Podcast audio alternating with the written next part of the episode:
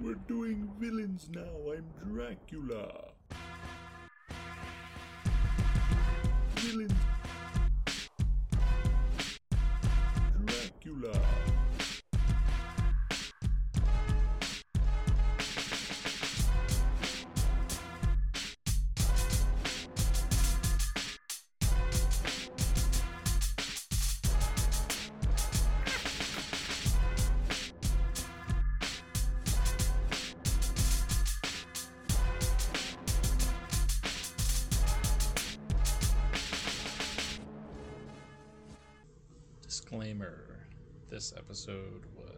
Recorded before the Jonathan Major stuff, and uh, we probably don't stand by anything we said. I don't know. I'm not going back and listening to it. Ooh, Quantumania was still alright, though. Hi, and welcome to Plastic the Golden Popcorn, an MTV Movie Awards podcast where we talk about all the various films nominated for MTV Movie Awards in various categories and try and figure out who really should have won. You know, we did a skip week last week when I can like barely remember the thing I say every week of this podcast. I'm well, getting, what are you? What are you an expert in? well, you don't want to know my name, just want to know my credentials? Huh. Typical. But no, I'm Kenny Sage, a foremost movie expert. and I'm Ben Gregg, a foremost villainy expert. And today we're here to talk about Best Villain 2016. Uh, the final year of the MTV Movie Awards before TV gets added. So look forward to us remember. Yeah. Look forward to me remembering now to say TV next week. when we- Yeah, exactly. The only big change to happen in 2016. Uh, Yeah. uh yeah. Look, May 2016, we're still all like, still all fine. Everyone's laughing. Everyone's like, oh, he's not going to get far. Like it's. yeah. oh man. Yeah, um yeah, as you said, we took a bit of a bit of a gap week. Um which means I got a chance to watch a ton of movies. Um none in future prep, all for this week, but um yeah, I got to watch a lot of peripheral movies, which was nice. Yeah. I watch movies that work for this podcast, and well, I have seen the two we have to talk about next week, and now, now it's the thing of, all right, I guess I have to watch a lot of American Horror Story, because I have to figure out how much Nick Nagon I want to see. Just. Yeah, yeah. I uh, I had a lot of I had a lot of plans, but there's just too much Walking Dead, and after the first season, it's just not that good. um, so It- I think my plan is to to watch first episode of season, last episode of season, and just hopefully that gives me enough context. it picks up ag- again through it, yeah.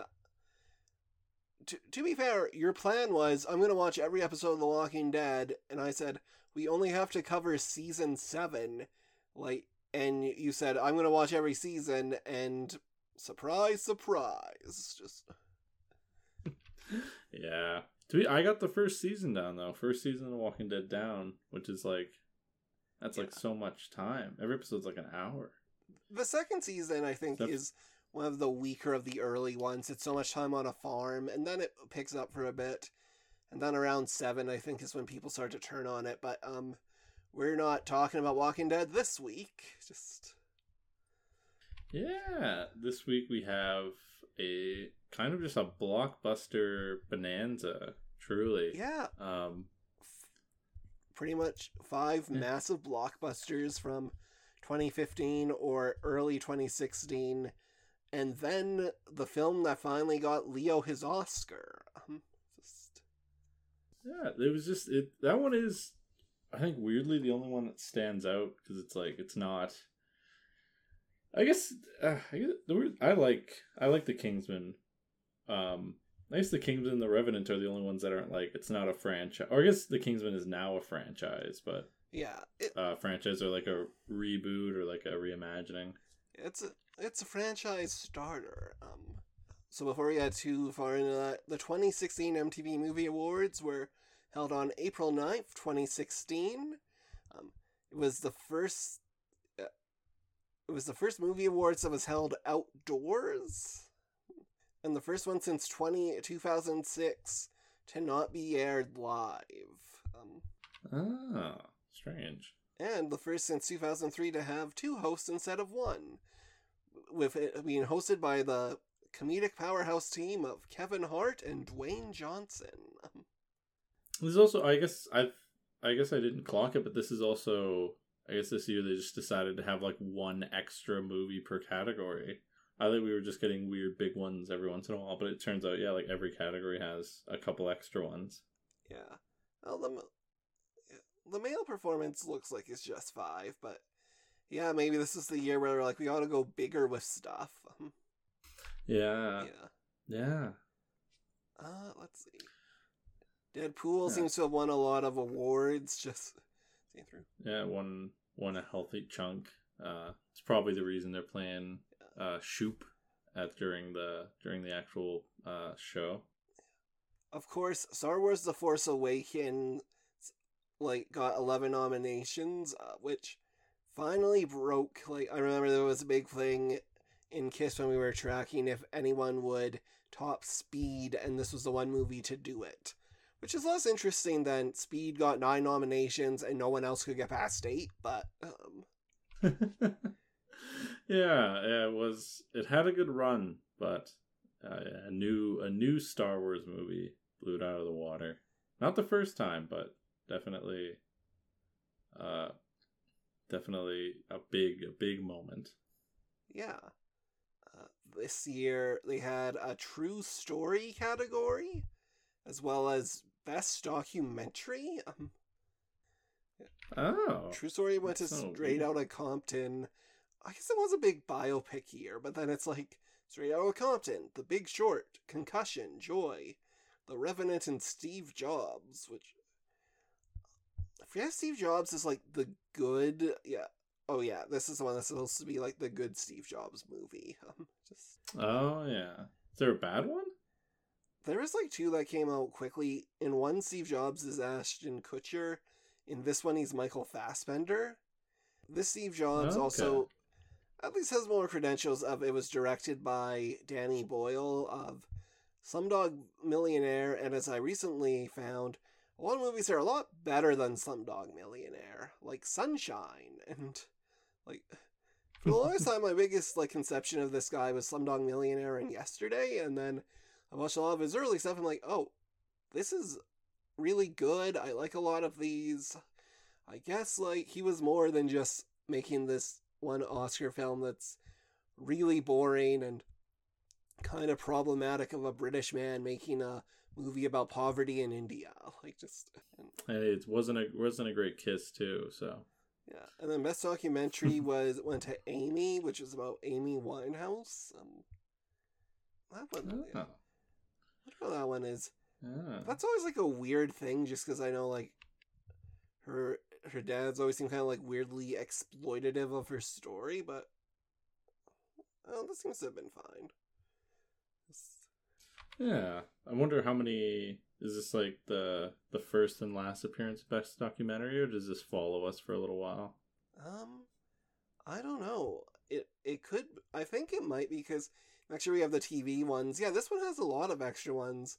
There's best action performance, which went to Chris Pratt in Jurassic World.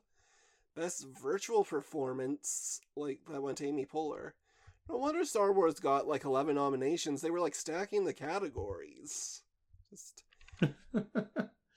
oh yeah, wait, who did Andy Serkis play in Star Wars? do you want to guess who he played or just um, is he, is he the little robot? Is he the ball?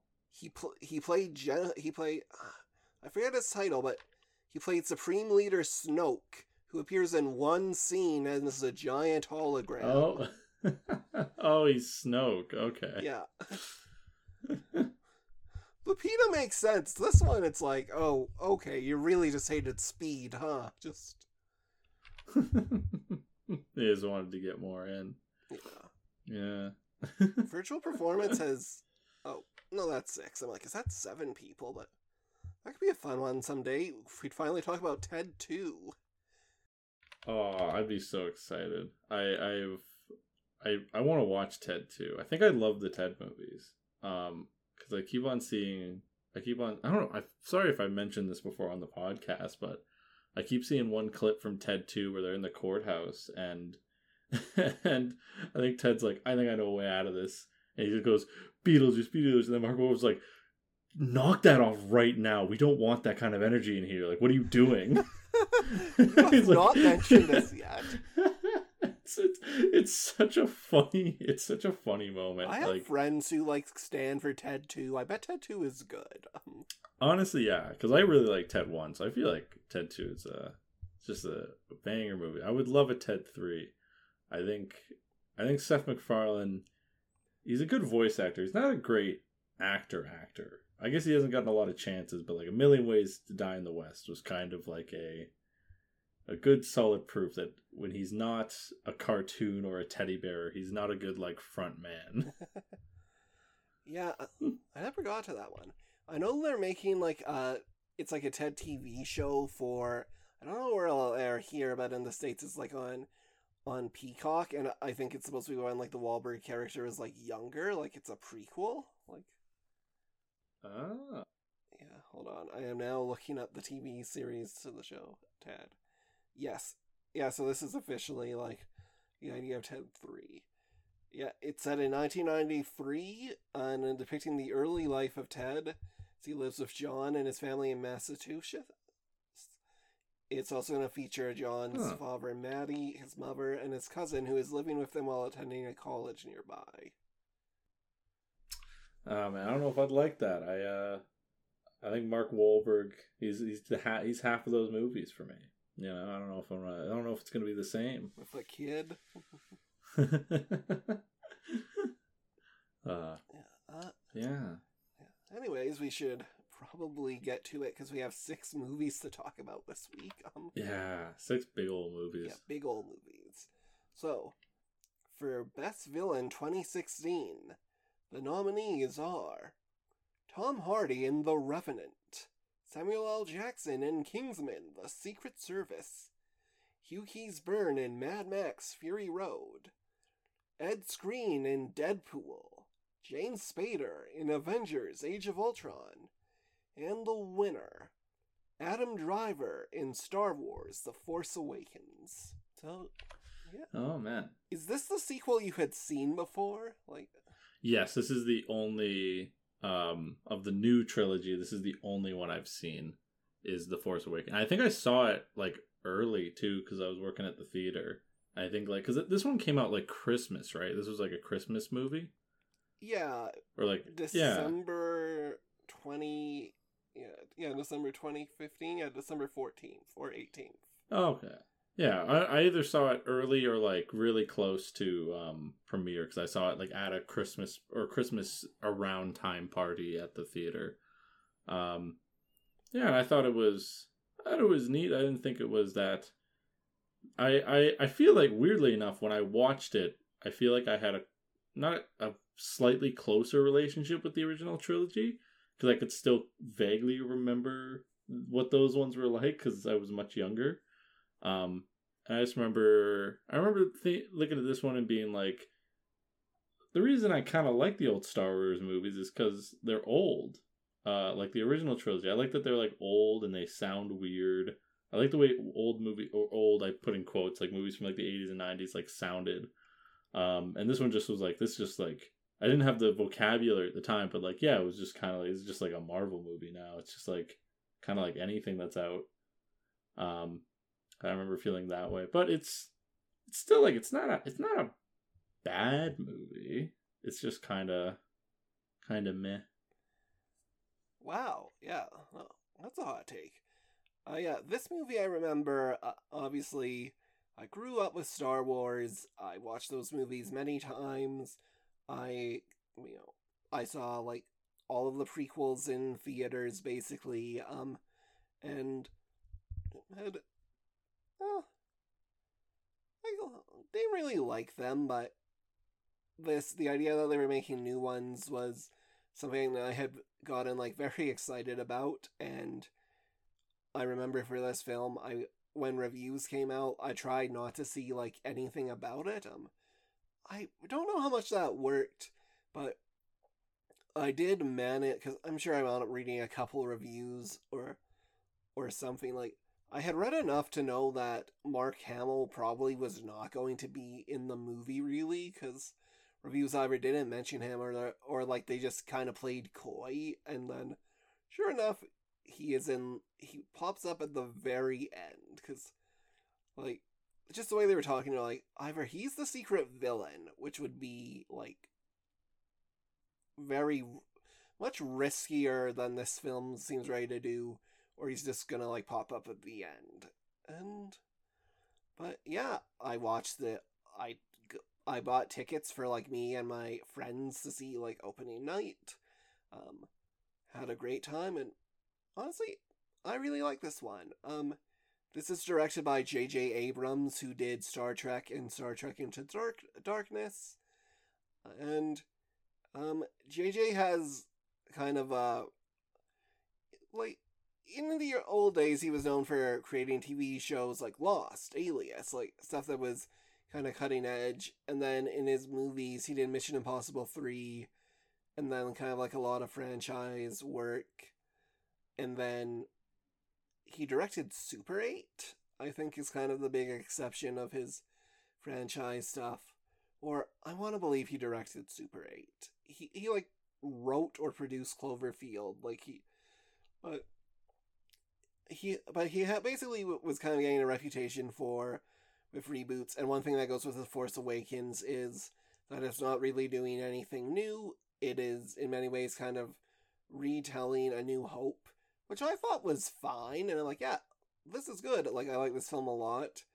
But then it also kind of inspired a running south park thing in that season where basically the idea that J.J. Abrams was yeah yeah coming in and just kind of providing like nostalgia, which wound up leading to the impetus of their member berries, um, which I don't know, Ben. I don't know your like South Park history, but member berries were essentially these things where they're just little berries. That like, remember when times were simpler? Remember like remember that show? Remember that show? And then when Trump yeah. got elected, they took a much darker turn. It's like Remember the stormtroopers, yeah. like the old ones? Just yeah, oh yeah. yeah, yeah. I think that was that was probably when I like that around that, or maybe the next season is when I stopped like keeping up with South Park as often. That was like early into their them dabbling with serialization and they, yeah they definitely got derailed by like tying everything to the results of an election they thought Hillary would win. Mm-hmm. Yeah, no, I remember because I remember they had they, they had light serialization in the season prior that I thought was like really neat. Uh, or not, I think two seasons prior they had pretty light serialization. Think it's the one where everyone was like on Yelp or something, um, and then they tr- tried to go like really hardcore in the season right before the election one, and it just ended up with like it just ended up with like episodes just not being funny or like interesting. Oh, um, oh, that's one of my favorite se- seasons. Unlike the one one before that, I thought it has some. No, the this was the first one. I can't believe we're talking about like South Park's serialized stuff right now. yeah, it was like two seasons before. Yeah, it was almost like inadvertently they had they had like started having connective threads which had mainly led to a thing where an episode culminated in Randy pretending to dress up as Lorde, and then someone online mistook the implication to Randy is Lorde, and then the next, and then suddenly that morphed into an arc about like Randy's double life as like New Zealand teen pop star Lorde, and then the next year was like PC Principal and them kind of playing with stuff and that wasn't as heavily serialized. It was more like here's the PC principal, here's stuff that kind of goes in that. Here's Garrison as our Trump like XP. I'm sure we're not going to have to like make that character the president for several years. And then this was sort of the first one where it was like interconnected with like troll hunting and um it was a whole thing of like online trolling and Cartman like feeling mad they can't like you know he's like oh I didn't like the new Ghostbusters, but you know, but basically Cartman wanting to say women aren't funny and somehow that leading to him trying to go to Mars. Um, it's Yeah, man. I I I wanted to like it, but it didn't work for me. I don't know exactly what you're talking about. It's just like it all started to feel like one big episode, which I guess if you liked it, that's good. But I just wasn't feeling it it. was interesting as the change of pace to the regular thing. I have fallen Yeah. off in recent in recent seasons of South Park. Though I've been trying to keep up with their Paramount Plus original movies, though I'm one behind. But it is a point where you're like, okay, we can maybe put our serialization tools away at some point. But hmm uh, Star Wars, yeah. So Yeah. this one I'll say the the the thing it really does right is I think Daisy Ridley, John John Boyega, and then oh I am blanking on his name right now, but it's going to come to me in a sec or when I click on the thing. Oscar Isaac, yes. Like I think they're all like really winning. Like obviously Mark Hamill, Carrie Fisher, Harrison Ford, like really hard to top.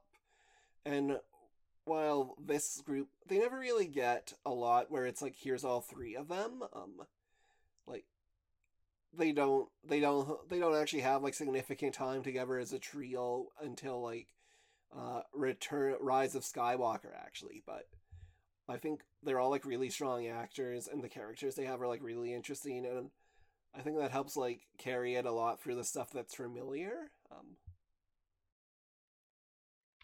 Yeah. Um no, yeah, I think the main crew is doing like really really solid. Um yeah, and then like this was yeah, this was like a weird I guess we're not quite out of this era now that Indiana Jones is coming out, but like with this and Blade Runner it was kind of like Harrison Ford was going through the motions of coming back but old and tired. um and I guess we'll get uh we'll get to see the a completed version of that with Indiana Jones, the new Indiana Jones coming out. Yeah. Here's the thing with Harrison Ford. He has given a lot of really wonderful performances, and then as he has gotten older, there are times where you can kind of see him going through the motions. Like, I haven't seen the new Blade Runner. I think he does like good work in this, but um, and this is maybe a spoiler for like what I'm going to talk about for recommendation of the week, but he's currently on this Apple TV Plus dramedy show called Shrinking with Jason Segel, where the premise is like Jason Segel is this therapist who's kind of grieving the death of his wife a year prior and starts kind of crossing ethical boundaries with his patients by getting more involved in in their lives and it starts out pretty dramatic and then kind of is slowly is starting about bringing a group together and Harrison Ford is his mentor, and he is so locked in on the role, it's crazy. Like, he he's funny, he does good dramatic work. It's like, give Harrison Ford the Emmy this year? But it was also because I was watching it in an episode of Shrinking, like, basically right before I watched that movie. So I knew going into this, I'm like, like, Han Solo, I'm like, yeah, Han Solo's in this. I, I know, I know that. But, like, because I have been watching Harrison Ford for a few weeks on the Sever show, I was not prepared for him to show up. So when he walked in, I'm like, Harrison Ford, what's he doing here? I'm like, oh no, wait, right, yeah, this, this is like his famous role. yeah, you, you got to experience what everyone else experienced, but on in a different way. Just like, oh wow, Harrison Ford as this new character in Star Wars. Well, yeah. They weren't exactly hiding that he was in the film, but he was like the main cast member who was in the trailers. Like, Chewie, we're home. Yeah, exactly. Oh man. Um yeah. I don't have a super lot to say about the movie itself just cuz like it's just very like it was just very kind of standard for me. I'm also just not a huge Star Wars guy. Um you know, I think it's like a perfectly fine, like inoffensive uh movie. I definitely man, I feel like um I feel like uh nitpick movie critics are are not no good. They're no good. Um in the same vein as the people that were spreading the the lie about Titanic about two people fitting on the door. That's not true. Um, because I just remember there being like I just remember there was it's just weird because I'm watching a movie and I remember I'm watching this movie and I remember there being like a critique of like oh like what a what there's like a weird amount of like com- conveniences and contrivances um like oh like he just so happened to like to be finding the millennium falcon like right now and it's like well yeah because he was tracking it. I don't know. It's just a very it's a very strange form of film critique that like i feel like yeah it's just like i don't it's just like why don't you watch something you like why don't you watch something good like like Don Jon or Mike and Dave need wedding dates. Um But yeah, it's just like yeah, it's like very it was very like eye-opening where I'm like, "Oh, those people like watch these movies and are having no fun at all." And like I don't know if it's like come across during this podcast, but like I have fun watching like 99% of movies. Um, and that's not because 99% of movies are like good. It's because you can kind of like sit down and you can like you can you can you can log in and get invested if you want to be. Yeah, like no, I see what you're saying. There's definitely a lot of people who get insanely intense about Star Wars. Like, I don't know how much you know about the Last Jedi or the fan reaction to the Last Jedi. Um, I would recommend knowing as little as possible going yeah going into it. But I think, especially since you're someone who's not really into Star Wars, like there's a chance you'll really like that one. So um... yeah, everything I've heard about it is someone going like X happens, herpaderpader, and I go that sounds awesome. I can't wait to see that. um. Well, yeah. We'll talk about it, which is going to include the story of my first foray into what if I use Reddit and immediately regretting it. Just. But, yeah. Oh, I guess we should talk. Adam Driver is also really good in this movie. Um, yeah, I really, I really like him. Um, I think he's, I think he's really good. I think the two things that do hold him back is that, um, I don't like the helmet, and that's very, it's, and it's weird because I feel like this is a bit. I feel like I'm reverse engineering that opinion though. So I think if you look at the Darth Vader helmet, it's also not that cool. It's not that cool looking, but he's like already a cool character. And I feel like it's just like one came for the other. Like it was it was a a so-so helmet put on like one of the most iconic characters. A so-so and... helmet. Helmet. Listen, I I think I think if you showed if you unfroze a caveman who never seen Star Wars before and you showed them like the Kylo Ren helmet and the Darth Vader helmet, I don't think they're both equal, um, equally silly. But I think it's just more of an effect because I feel like Kylo Ren hasn't he hasn't put in that work yet. I haven't seen him shirtless yet. That's another thing from Last Jedi that I'm excited for. Um, it's just it's weird. It's weird and it's weird and a little bit nitpicky, I'll be honest, but like it's just like I think it just looks it looks a bit it looks a bit silly when he doesn't have like the cape and like the hood on. Yeah. And it's just the helmet. It just it's a weird it's a weird shape. It's a weird and I feel like it, yeah, that's why I'm kind of kind of drawing a parallel with the Darth Vader one because I feel like it's very it's supposed to be very evocative. And I kind of like the idea that you know, because the movie starts and you're like, oh, he's like what is this some kind of Darth Vader wannabe and it's like he literally is. yes I think that's awesome I really like that I think that's like I hope um I kind of get more of that with the last Jedi um yeah. yeah. or like more exploration of that yeah what um, makes Kylo Ren interesting as a villain is he's very much like a whiny sad boy a lot of the time which is just such a change of pace from like the Darth Vader or any of the other villains. And honestly, it is a. I guess Anakin, like, it's not that much difference to it, but Anakin was, like, full of angst. And this is kind of more rage. Um, and trying to trying to think if I had anything more, and just trying to like li- like live up to his legacy or whatever. I think him being Han Lolo, Han Solo, and Leia's son is is like an interesting dynamic to the character. Like the idea that the Skywalker, who's kind of there in this series, is sort of a villain again. Well, I guess Leia is still heroic and more heroic than ever now that she's a general, but yeah. I'll say later ones, at least The Last Jedi moves away from the helmet a lot. And then I want to think that Yeah. Rise of Skywalker brings it back. yeah, it's just yeah, I think yeah, it's one of those things. I think I'll I'll bring it up more when we talk about um when we talk about Deadpool. Um but I think there is something to be said about like how you frame your character. Um where like if you're if you're kind of watching Kylo Ren as like this person that's like supposed to be like Darth Vader, like cool and menacing, he kind of sucks. He's kind of like throwing tantrums that like look kind of pathetic. But like if that's the if that's the way you're supposed to be viewing him, it works really really well. Yeah. And I do think that's like intentional with the character and it makes him a lot more interesting than he could have been. Um, yeah.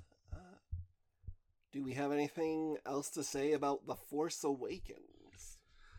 Oh man. Um don't think so.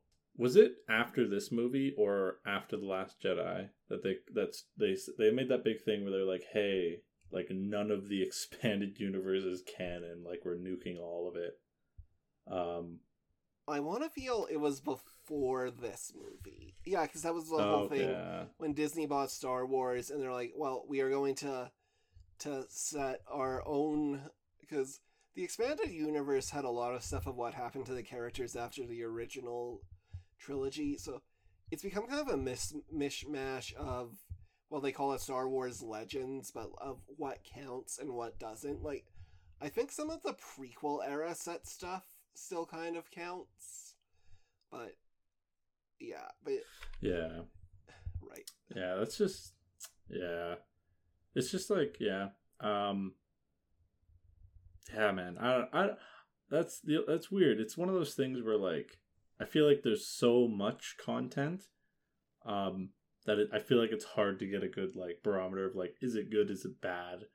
Um it's just very hard to tell. It's like like is prog rock good? And it's like I don't know. There's a lot of it, I guess.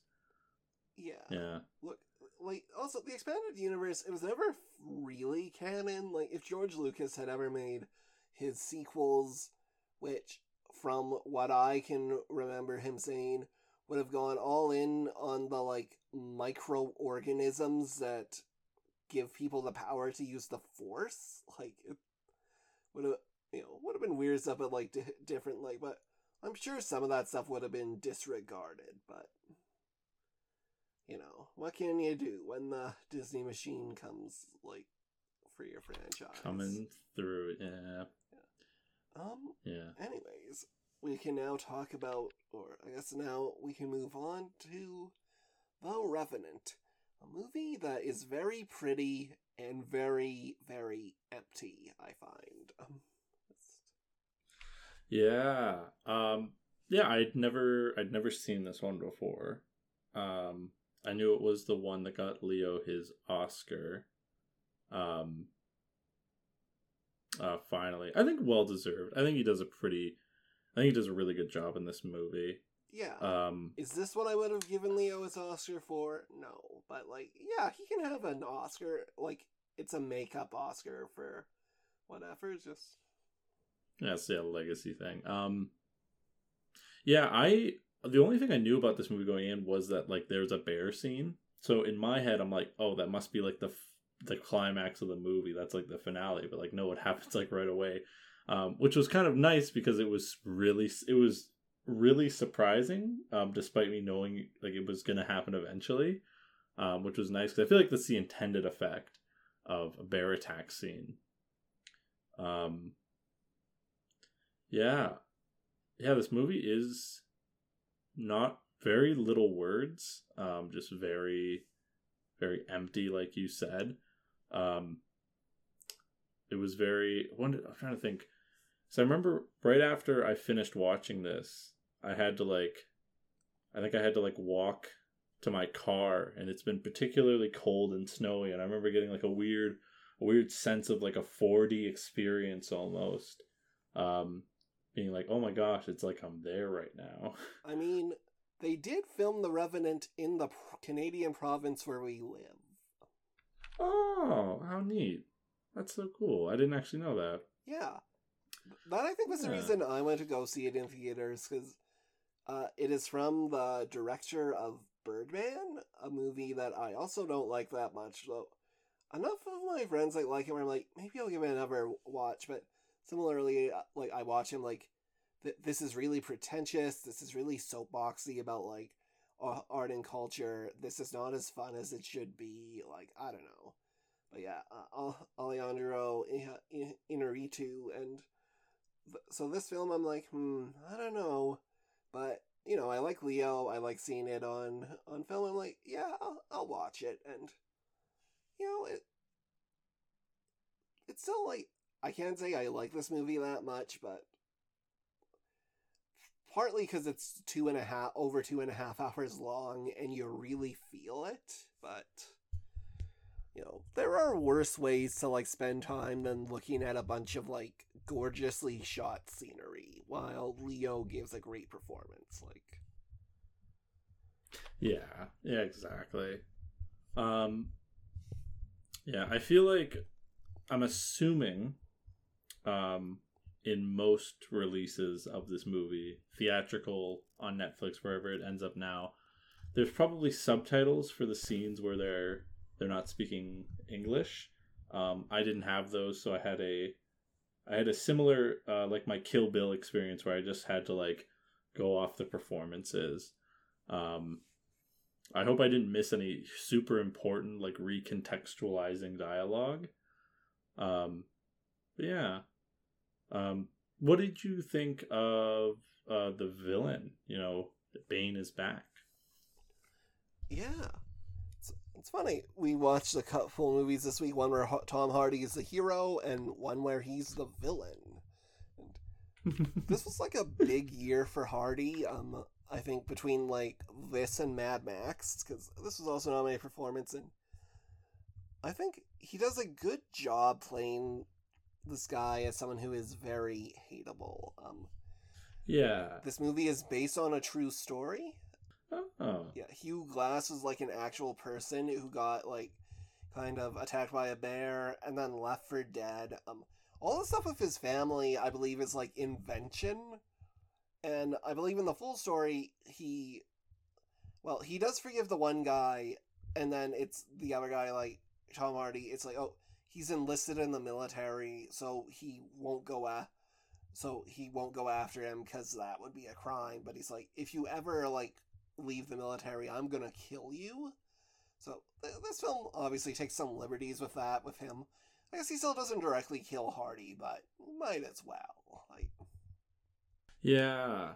Yeah, it's weird that this movie um I see yeah, it's based off a true story. So like there's whenever something's based off a true story, there's only so much um you're a little more restricted when it comes to like your message or like themes or something. You kind of have to um you can still like have one, but they're going to be constricted by like what actually happened and how far you can stretch from that. you would Um, you would think that, but consider a cocaine bear. Exactly. I'm seeing cocaine bear later, which is why I bring it up. Oh, yeah. Um, yeah. Uh, yeah. Because I feel like this movie. I wonder because I because I had a lot of thoughts like after the movie where I'm like, during the majority of the movie, um, is he like fueled by revenge? Is that like his like motivating force? And like why he doesn't give up, or is it just like survival, or is it both? Um, because that's like I'm trying to. That's how I was trying to like parse how to feel about it at the end of it. Like, what is this movie trying to say? Uh, you know, like he's clearly there's clearly something amiss at the end where he's he's killed the big bad and he just has a, just a very like weird expression on his face. Um, yeah. So like, I'm not. It's weird. This movie, the majority of this movie, and it, like the majority of the stuff that I enjoy about this movie, you probably could have cut out the villain entirely and just have it be a movie like about survival, about overcoming the elements in a way. And it's like you really only need that like you just the little parts at the beginning and end um aren't uh aren't super uh not not unrelated, but they're not like there's not like a lot of parts in the middle that you know remind you of of John Fitzgerald. Um Yeah, it's like he disappears for a large large chunk of it. Like it Yeah, it's I think Hardy's giving a good performance, but it does seem kind of incidental to all of it. And yeah, probably a bit unnecessary though.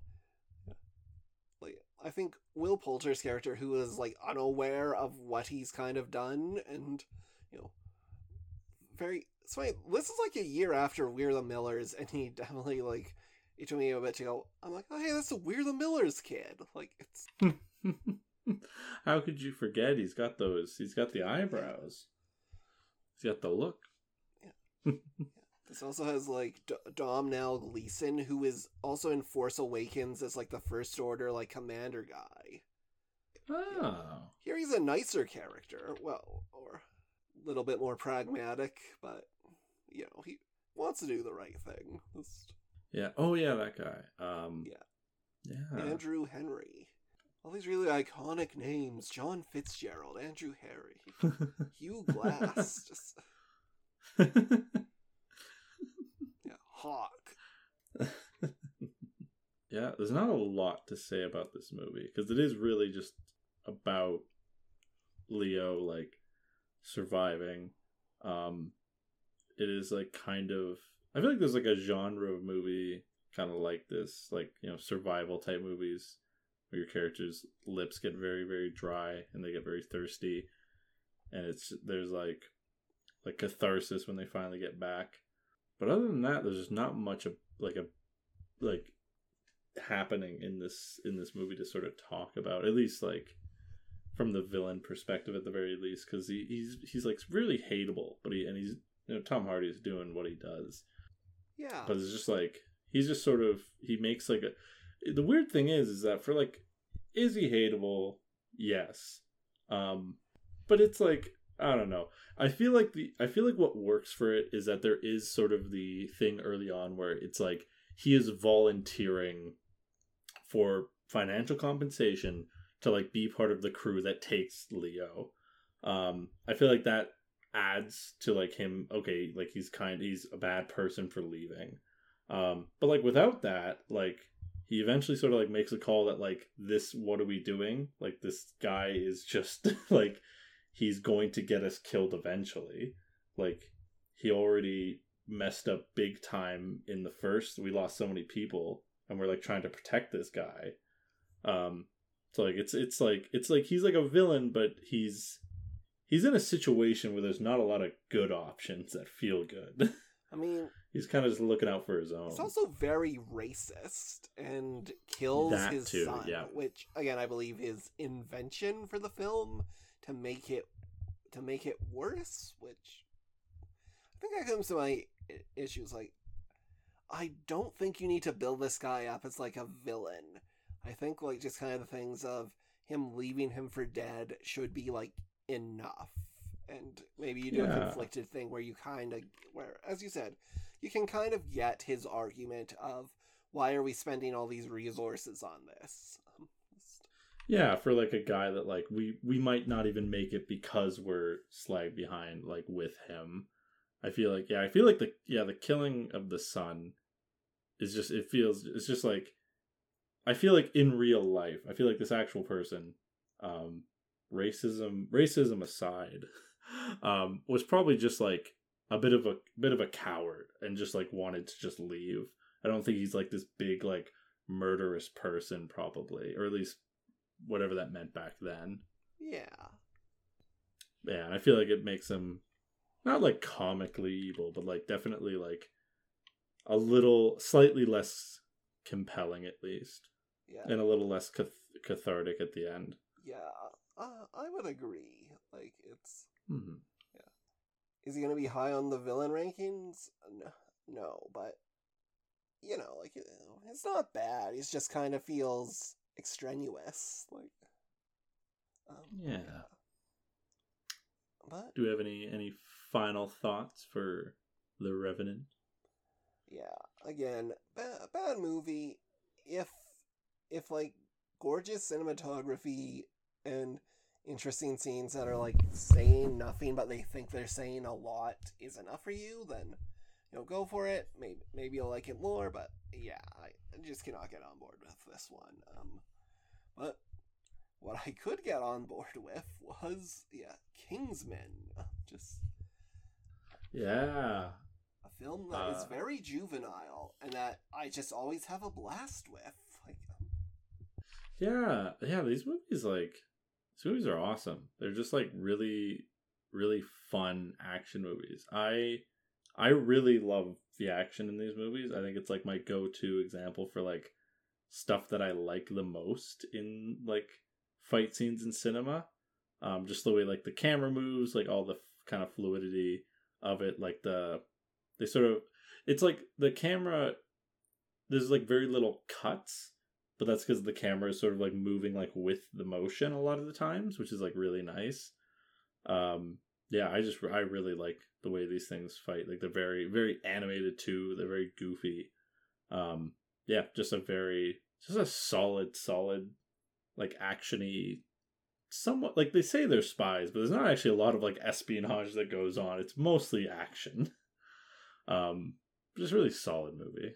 Like yeah have you had you've you've seen the the kingsman movies before. I haven't seen the most recent one but i've seen the first two.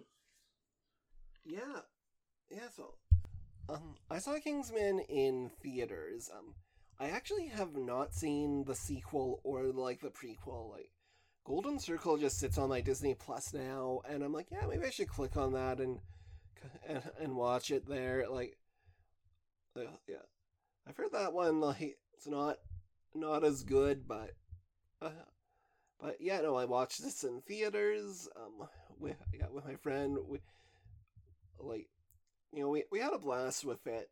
There's some stuff later where people are like, this film feels kind of like weirdly reactionary in ways, and you're like, oh yeah, but I don't know. It also, I would argue, it similar to The Revenant. It is a film that I is not really saying much about anything, but unlike The Revenant, that is kind of intentional on its part. Like, it wants you to kind of shut your brain off and then just kind of watch a lot of fun action stuff and Colin Firth go like nu- nuts um and like just and Samuel L. Jackson just kind of ham it up as kind of a you know as tech billionaire villain and like yeah this is a good time and I'll say this um I know why they nominated Samuel L. Jackson but if they had nominated Sofia Boutella, who plays Gazelle instead, I think that also would have been valid because she is really fun and menacing with like her blade legs. Just oh yeah like just yeah like such a fun like you know in the same in the same way that it's never a bad idea to give your character a trident it's never a bad idea to give your character sword feet um like it's just it's just makes for just like really fun scenes and interesting action yeah, and there's the dynamic where she's a lot more comfortable with violence than Samuel L. Jackson's character is. So there's scenes of her, her just kind of like reassuring him through it, and and like her like taking delight. Like Samuel Jackson is like horrified at like kind of during the church massacre sequence, and she's just like, yeah, no, this is good. Like, the presence of Col- like Colin Firth is my mom's uh, favorite actor. I think I brought up this up before.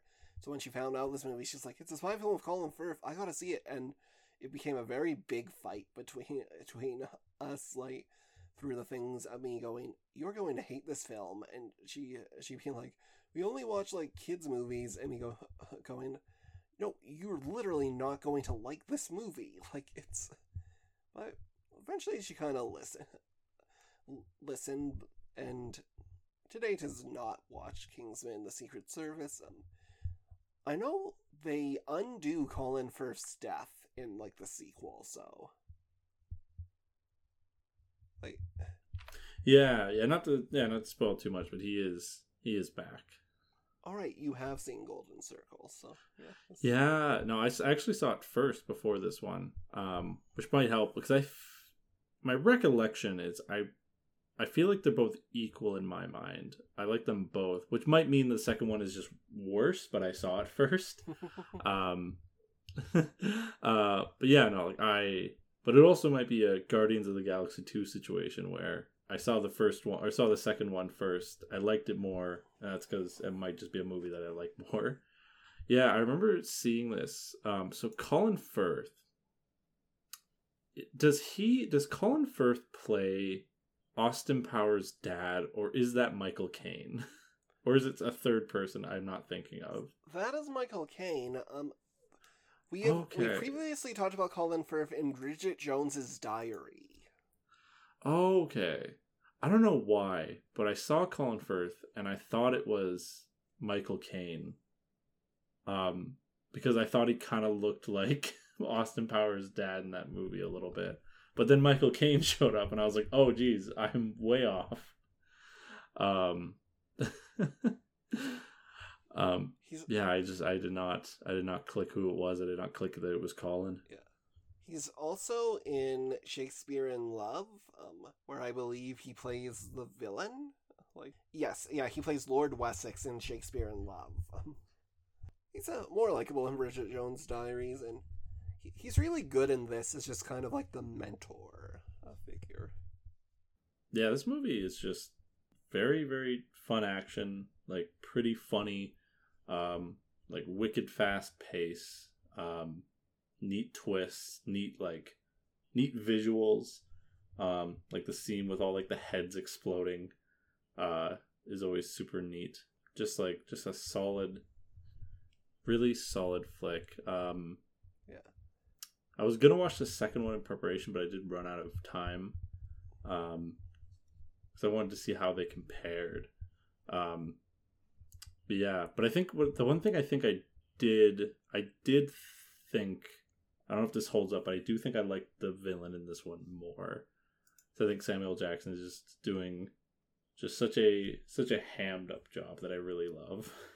Yeah, Samuel Jackson, he's really good in in this. Like, um, it's I think part of the oh this is reactionary one is that his plan is kind of like to stop global warming, but also I think we had maybe a bit of a different view of Elon Musk esque tech billionaires in 2016 than we do now because there's literally like he literally calls I'm I mean they don't say Elon Musk but it's like hey E I need one of your satellites when they like take out a satellite towards the end of the movie like the, this film's very interesting like him playing this real high status like n- new money like just basically playing like a Silicon Valley tech billion billionaire Bond Bond villain type um and yeah he's like a blast. Like, you know, he he doesn't do any of his own fighting really, but I'll say that little song that plays whenever he has the his hand on the button that's gonna try and get everyone to like go kill each other. Like that's been in my head for weeks since watching this. Like yeah. Oh yeah. No, I like. I like how brutal this movie is too. Like, there's like a lot of like, like the one of like the, in one of the first scenes, like a character is just split down the middle. Um, just like, yeah, it just is. Um, it is it is undone. Um, in the future, and it is, it is honestly kind of ruined by me watching the second one first. But like the scene where um Colin Firth does get shot is just shocking. Um, and I, I think to this movie's credit, I think it does show in the movie that like, yep, sometimes like characters will just die. Um, you know, like sometimes like you know, like certain characters will just like you know they won't be around anymore. Um, so it's just it is quite a nice like kind of shocking scene. There's nice like there's nice little like sort of meta banter between him and him and Samuel. Um, him being like him being like, oh, this is the part where I'm supposed to like you know give you my whole plan, and he's like, well, it's not that kind of movie or something, and he just shoots him right there. Um, I also I really do like the I like the plan of making the world just fight each fight each other to death as a way of population control. Um, it's just very very neat. Can be leads to a very like visually interesting, intense scenes. Um, yeah, it leads to like I think it's really good at creating stakes that are just very far away. Like the the main character's mom like almost killing a baby because she's affected by the the sim chip virus noise. Um, just really solid idea. Very funny scenes of just huge crowds of people just fighting each other. Um, I think it's really interesting. I think it is it is weirdly unique in its own way because like in in scenes in movies, there's like there's like riot scenes of like a grand scale, but usually those are like people like breaking stuff and like and just like trying to cause a lot of damage. But these are just people just fighting each other with no rhyme or reason, which just leads to just a very visually funny affair that I really enjoyed. Yeah. It's a very it's very like it's very visually pleasing. The action is really well staged, which is like I think a rarity in modern blockbusters these days. Like you get Oh yeah, no, literally we're gonna talk about Suicide Squad next week where everything is so dark and you can barely see it and it's rainy. Whereas this, like it's you know, it's a bunch of like fights in bright settings and like everything looks really good. Like the, there's genuine tension and oh how's he gonna like get past it and cl- clever stuff like the bit where he's able to apply the little bit of poison so he can get take down like gazelle with just like a scratch is like really strong and again Mm-hmm. and Yeah. yeah and as i said at the start this is a film that is like pretty uh juvenile you know it's aimed at like teenage boys go yeah yeah isn't this cool? Yeah. Uh, like you know it not the best with its female ca- characters um you know the the roxy ca- character like is fine though. My understanding also is she dies pretty quickly in the sequel um so. But you know sometimes it's fun anyways um, Yeah. Can't can't guys just have a movie? We have so little right now. Yeah. we have so little you gotta take this from Also, it is objectively funny that it eh, that the movie ends with him going to sleep with like a princess. Just yeah, yeah. It's just it's yeah, very, very, very juvenile in that way. Um, yeah, I. But you know what? It's fun though. It's just a fun movie. Um, I really do want to see the very the very new one though. Um, because at the end of the day, like the action in these movies are like what, like I watch them for. Uh, they're just so cool. I, I minor spoilers, but there is like a scene in the sequel um where uh Pedro Pascal the Mandalorian um like I can't remember which side he's on whether he's the one controlling the electric lasso or he's the one jumping through it but like one of them like kind of spin jumps through it midair and it's just it's so cool it's just such a cool visually cool thing that like I haven't seen that movie in years, but that that image is just burned in my head.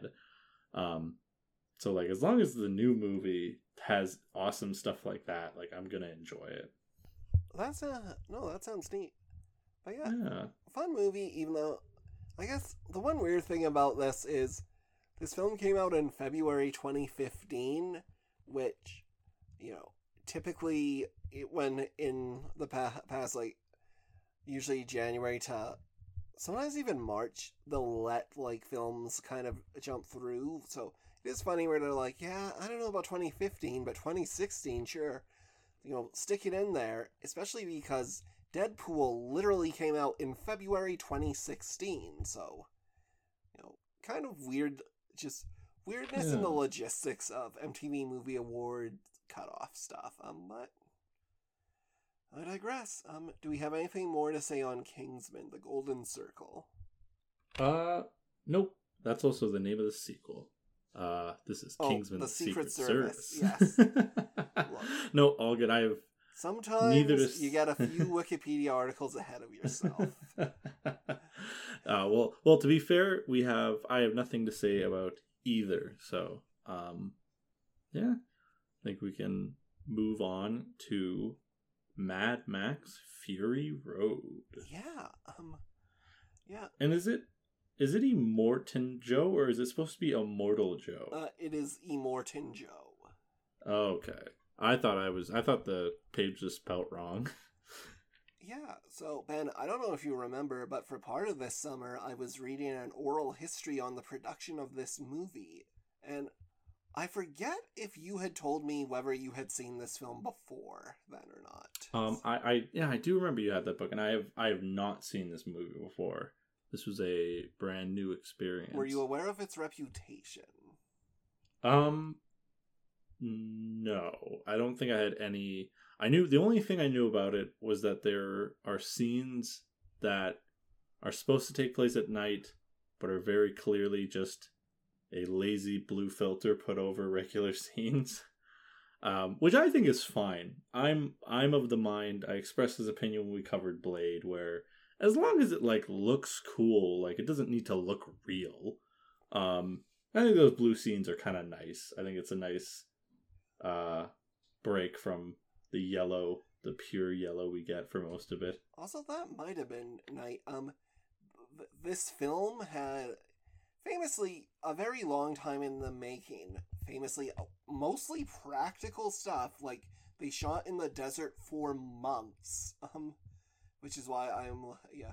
And the CGI was mostly just used to like aug- augment things, but like they actually stage vehicle crashes and like flaming guitars and all of that which is yeah led us to go that uh yeah so this is widely considered to be you know one of the best kind of like blockbuster action films of yeah of the century so far because it is kind of like George Miller who had made three Mad Maxes and made uh, Happy Feets and all this stuff just kind of going wild like and doing this this thing where like you you watch this and then you read about it and you're like it's insane that a bunch of people didn't die like jumping vehicles to vehicles and doing all this crazy stuff like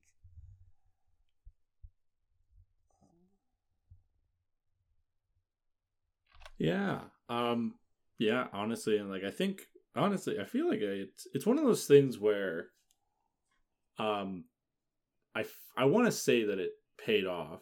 Um I've not recently seen like a CGI car movie, but I feel like if I were to like put like I don't want to say one where I'm wrong about it, but in my mind, I'm gonna guess that something like maybe like Death Race Three, it probably has some CGI or something. Um, but like everything in this movie like looks really good. Um, like and yeah, for no short part that it's like actually like real stuff crashing. Um, yeah, like it is. It is just kind very similar to honestly like I feel like you know this movie, Kingsman and The Revenant, um, all in, in the same way that are they're just very pretty movies. Whether it's like the Senate, like the the scenery of The Revenant, or like the fight scenes of the Kingman's Kingsman, or just like a lot of this movie, just very, very like pretty and like very um like very much like Fury Road wants to like look brutal, and I think it very much like I feel like the, a problem in movies is that um there are clearly scenes where they want to convey like dirt and grime, and just because of the nature of like it being a movie, it sometimes doesn't sell it. Um, but like yeah, this movie, I think despite it not being sort of this um almost like survivor simulator esque movie like The Revenant. I despite it being like sort of this fun action movie, I think it does very much capture you know grime and and dust and things like feeling dirty. Yeah. Well, yeah, partly because everyone was like dirty during like the filming of this movie, but yeah, there's just I agree like really this is a tactile feel to all the action and stuff and this does have more going on than like Kingsman or Revenant like thematically like there's a lot of interesting stuff with like Furiosa and and the the women and just all the kind of stuff you can like unpack about like the war boys and all, all that like but it's all this imagery and all these ideas and then it's but it's presented as this really like propulsive just b- big action movie that there wasn't even really a script for it it was just hundreds and hundreds of storyboards of what george miller felt scenes were going to look like and then him just shooting stuff over and over until it looked like he envisioned it and like just it just really pays off with this film. Um, and another interesting thing with this is Hugh Keays-Byrnes actually was also the villain in the original Mad Max. Like he wasn't Immortan Joe, he was a different character. But like but as a much younger man, he played like this kind of guy and then kind of just wound up once again as the villain in this film and I think does a really good job with Immortan Joe making him like feel up like imposing and scary. Like. Yeah. No, I actually I didn't know that. That's actually super duper interesting. I like that. Yeah, no, I think he's Yeah, it's weird that like I think this is another case where unfortunately our like protagonist and antagonist don't get like a lot of like direct contact um, which I think is like kind of the point. Like a lot of this is sort of hinging on like kind of trying to be one step ahead of them. Um, because of like the I think the implication is that like if they were to like get cornered and get caught, that'd be the end. Um, yeah, it's but like very. I feel like yeah, in the, in sort of the vein of everything being practical here, like I feel like all the makeup and stuff on him just is just so it's just very cool looking. It's just a very like cool looking character, and he's just yeah very very like scary, scary looking, which is very important. I feel like in a movie like this. Yeah, and he has like a really cool car and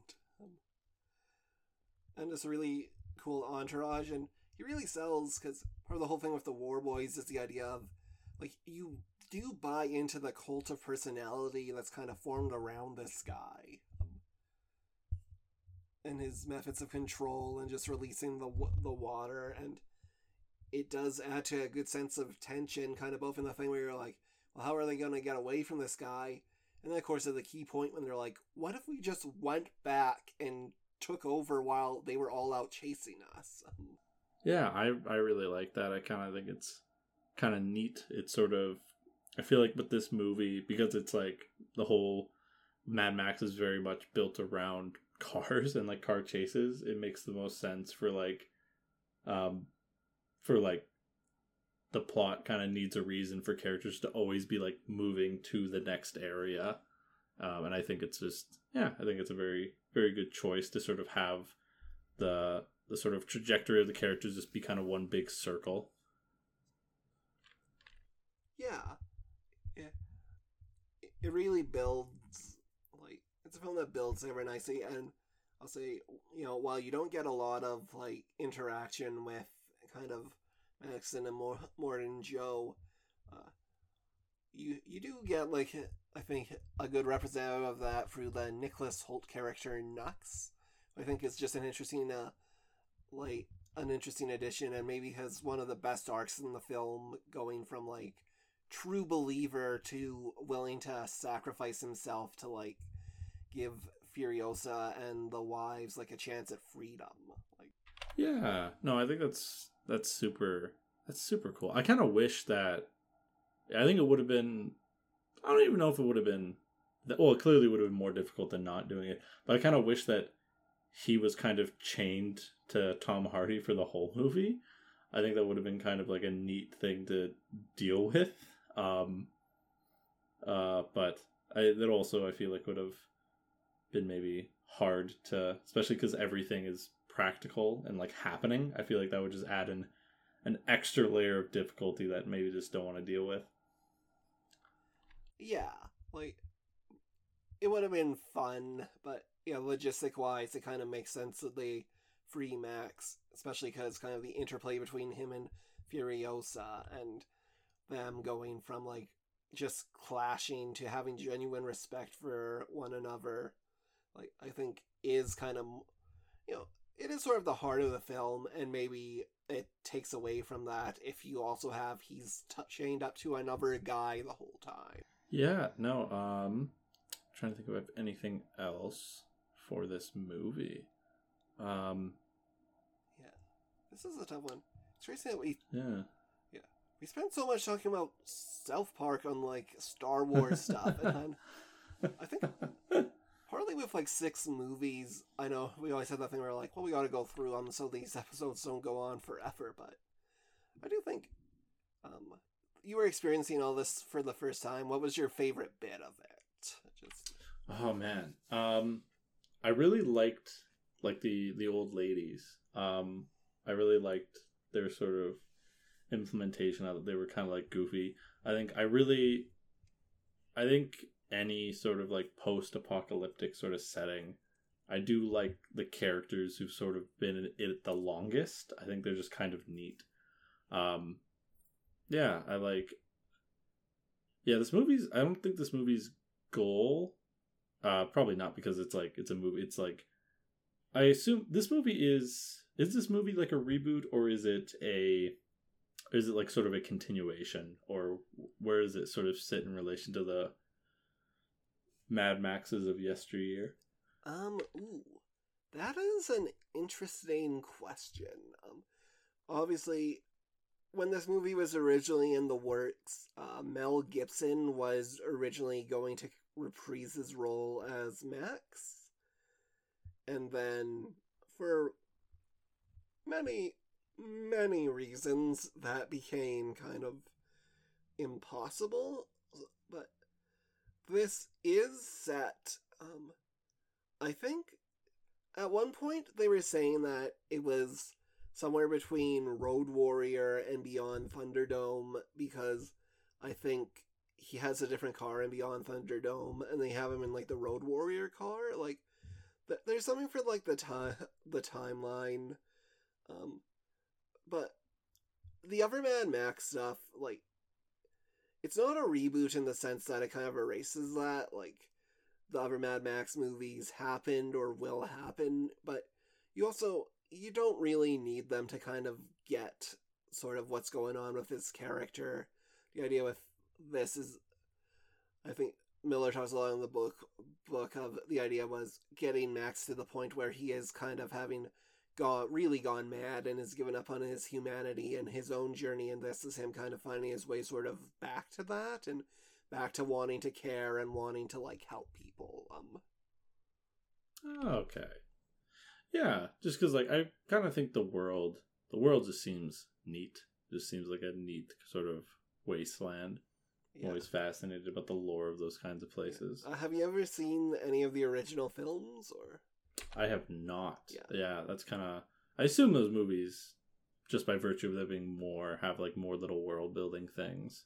Yeah, they're actually really interesting because the original Mad Max, the idea it's like society isn't that far gone yet. Like it's, you know, he's he lives in a house and he has like a wife and kid, though he doesn't by the end of the film, and he is still kind of like a police officer, and sort of, and then it sort of here's the tragedy that eventually kind of sends him off into the wilderness a bit, and then by the Road Warrior, it's like okay, here's the here's this crazy sort of post-apocalyptic stuff that introduces a lot of the Im- imagery.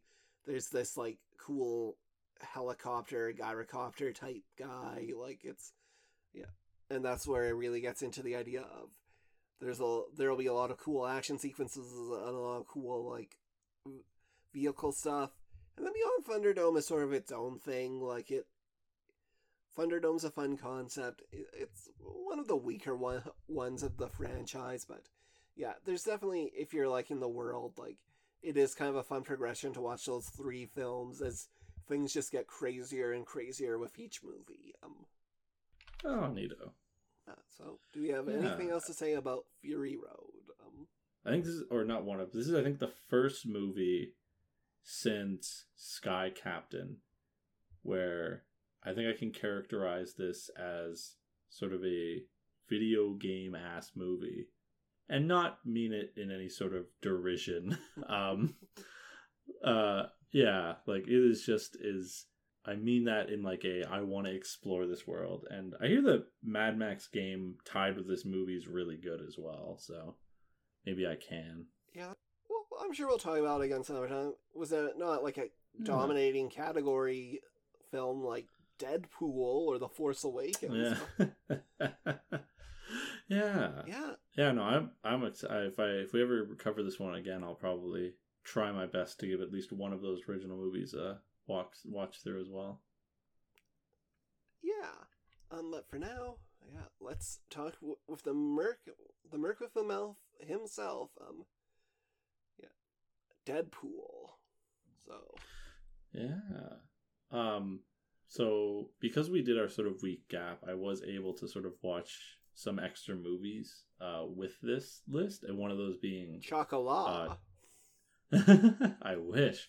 Uh, no, one was being Deadpool 2, and I think I did confirm after watching them both in such close proximity that like I just like Deadpool 2 more um in like every way. Um but I will you know what I will give credit where credit is due. I do think um I I do think uh the villain in this one is not horrible. I think like the performance he's giving is like honestly pretty good. I think he was given a not interesting character and he was able to be like a very good like kind of dirt bag. And like I you know cuz I think like Deadpool 2 has like a lot more. It has like a like sort of three-ish villains and like one of them is not kind of not a villain by the end and then the other one of them and the other two are like barely in it uh so like that one's a little bit harder to judge in this respect but definitely on this rewatch i definitely appreciated his villain performance more Oh, that's yeah, that's interesting. Um, yeah, Francis, like, he's not the most exciting villain in the world, but I don't know. He he gets the job done. Obviously, as as someone like as the villain of a first Deadpool movie, where obviously it's way more about establishing who Deadpool is and then doing like a lot of shit, and also you don't really have a lot of money to do like something that's crazy Im- impressive or requires a lot of complicated effects. It is kind of funny that the villain of Deadpool 1 is just like a guy. Um yeah after watching yeah this uh so close to deadpool 2 definitely like what is what the thing that's mainly enshrined in my mind about these movies is that like these movies is are at their best when it's like deadpool and colossus um like just like bar none. Like that is like some of like the best. Because like i i like these movies. I think they're neat but like it's really it really stinks that like it feels like every character that isn't colossus is just like kind of also doing a variation of kind of deadpool shtick. Um or like they're all like very like colossus feels like the only he's like the only character that like takes things seriously and is like trying to be like a good person um so naturally like his his scenes are the most fun and then i think that also carries over a bit into deadpool 2 where i think like my favorite character in that one is like or my favorite sort of um yeah i guess yeah, one of my favorite characters is like Domino just because i like her sort of dynamic with deadpool a lot more yeah. Definitely Colossus stands out because he's like a different thing like I mean the Negasonic Teenage Warhead like their kind of snarky dynamic is fun and then obviously, yeah, we talked a lot about like his, re- yeah, his sort of relationship in the first first film where it's nice, but yeah, Colossus does work because like it's the one time where they are doing like kind of a specific send up of like kind of just boring superheroes with strong moral compasses and I talked about this a lot on our last episode, but it's still it, it's an incredibly funny scene when Colossus is gonna give like the third act speech of oh yeah one or two two moments just like the thing where in any other movie would be this serious thing where Colossus convinces Deadpool not to kill him and then Deadpool just kills him mid speech. He's like, You were going on and on, I wanted him dead. Like it's yeah, no, it's really, it's really, really strong. I really like that scene too. Yeah. Um, The Colossus stuff in two is also really good from my memory of it, where they really kind of go Yeah. on their dynamic. Like, yeah, no, it's it's really good. Um, yeah, like the like the scene where like Deadpool's just like, just like he's like, say fuck, just for me, just one time. and then he does it and he's like wow enjoy hell um uh yeah i'm really i'm i'm excited for for deadpool 3 um i think it's gonna be very interesting because i keep on hearing things like it's gonna be the first one that's sort of integrated into the mcu i don't know if that's true or just like that is true. tabloid news. Oh, okay. Yeah. I also read I read something today that might be a little more conjecture than that, being like this is the movie that's going to kind of like sort of deal with the sort of like kind of weird conversion of all the different MCU like the timeline stuff and like the different multiverses and like try to like say something about that. I don't know, but I think it's probably the most appropriate place to deal with something that's getting silly considering that deadpool 2 had its like own time thing um, and then after watching days of futures past realizing that deadpool already existed in a weird timeline mess of his own before um, which was very very strange Yeah. Well, that's what many references like, oh, Stewart or McAvoy or what? yeah yeah and then there's uh there's a really the really i like the scene in deadpool 2 where like he's like he's like oh man like i never see anyone else here and then like behind him in the room is just like all the all the x-men from the the sort of new timeline and they just sort of close the door um i think it's that's kind of neat yeah. um yeah yeah, it'll be interesting to see what the third Deadpool does. I've also heard some things that you know maybe it'll be a bit of a hop hopping, yeah, sort of multiverse hopping type thing. But yeah, We'll see. Yeah yeah Speaking of which, no have and, you um, seen Quantumania yet? I have seen Quantumanium. Um, have you? Yeah, might as well talk about Quantumania for a couple minutes. Yeah, a little bit before. Yeah, listen, we talked about Deadpool before. You can go listen to that episode if you want a more. I don't even know if we went in depth then either. It's just, we probably it's went in it's depth. it's yeah. Evie was It's on. it's a It's the same episode Yeah. where we talk about Pitch Perfect two and Fifty Shades of Oh. Grey. Like it's There we go. Yeah, go listen to that episode. It's a it's a good episode. Um, yeah, but basic Deadpool stuff is that it's it's a decent movie. It was kind of it was pretty fresh when it came out. Um, but the sequel is just I just like it better in almost every way. yeah. Like down to like down to like the opening gag, uh, like the opening credits gag is really strong. Um, small side tangent before our big side tangent of Ant Man. There was sort of that like re that like weird that other cut of Deadpool 2 that had like a bunch of different jokes and like different stuff. Um that I like I like that one less, honestly. Um it makes like is weird changes that are just like less funny. Yeah, Like this is this is not the all ages version of it. This is like the one that oh, I don't even think it's that. It was like there, I guess maybe there's three versions of Dead of Deadpool yeah. There's 2. 'Cause once upon one a Deadpool in which they re- made a PG thirteen cut and then included Princess Bride jokes. Like it's Oh yeah. No, there's a separate one other than that one that just has I think it's like an act. It has like more in it. It's like the opposite of that. I think. That might be the version. Um, I feel I own Deadpool 2 on Blu-ray, and I'm trying to remember if that's the version I have or if I've seen it. Like it's I, I remember. I think I remember playing it at camp, uh, showing it to Mac.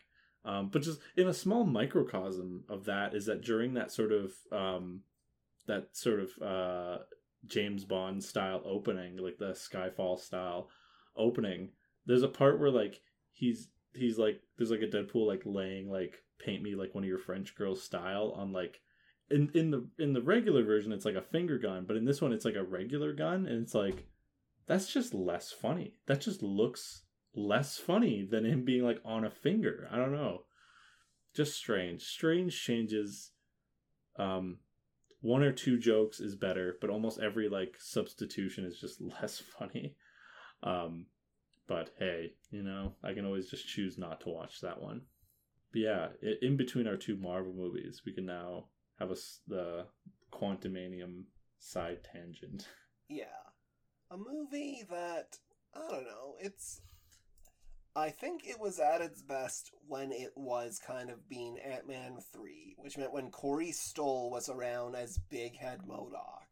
Which some people online are like, "Oh, they made MODOK look stupid." It's like, have you seen what MODOK looks like? It's inherently stupid. Like it's fine. It's yeah, yeah. Like I think here. Oh man, so I got to watch a healthy chunk of movies. Um, in in addition, I think I watched. What I'm trying to think. I watched Quantumanium, watched Deadpool two, and I watched Magic Mike one. I don't know if that's related to what I'm about to say, but I just wanted to share that. Um, and like, my, man, if there's one takeaway you have from me in this podcast is just make shorter movies. Um, I think Ant Man, Quant- Ant Man and the Wasp, Quantumanium has an hour and a half of great content. I think it has, like, if there's just, but there's, I think it's a movie that has more good moments than bad moments. Um, but, and the bad moments aren't even like bad, bad. They're just like kind of boring. um, I am pretty done sure it was originally supposed to. Wait, I'm not sure if she be talking ending spoilers, but I am pretty Oh, sure that big- the end. Big spoilers, big spoilers for Quantum I am pretty sure it was originally supposed to end with him still stuck in the quantum realm, and that like Casey and that like Cassie footage was gonna be one of the post credits, and then they just kind of like said, "Nah, let's give him back there and then give him a Yeah. weird voiceover." Like, Yeah. I honestly I don't even mind that. I think that's fine. I think it's fine if the goofy Ant Man character gets like yeah, a happy ending with like a weird morbid twist to it. Um like I like that. I I guess Um, I listened to what half an hour did you think was bad? Like, um, Not even bad. It's just like man, it's just like it's weird. It's hard to describe. I feel like Kang should have been in it less. yeah. I think he should have been. I think he should have played more of like a background. He should have been a little more in the background, kind of like Thanos was in his first couple appearances. I feel like he should have been this sort of menacing person in the background. Um, and then like let, let listen, the MODOK scenes are objectively hilarious. like those are some of the funniest parts of the movie.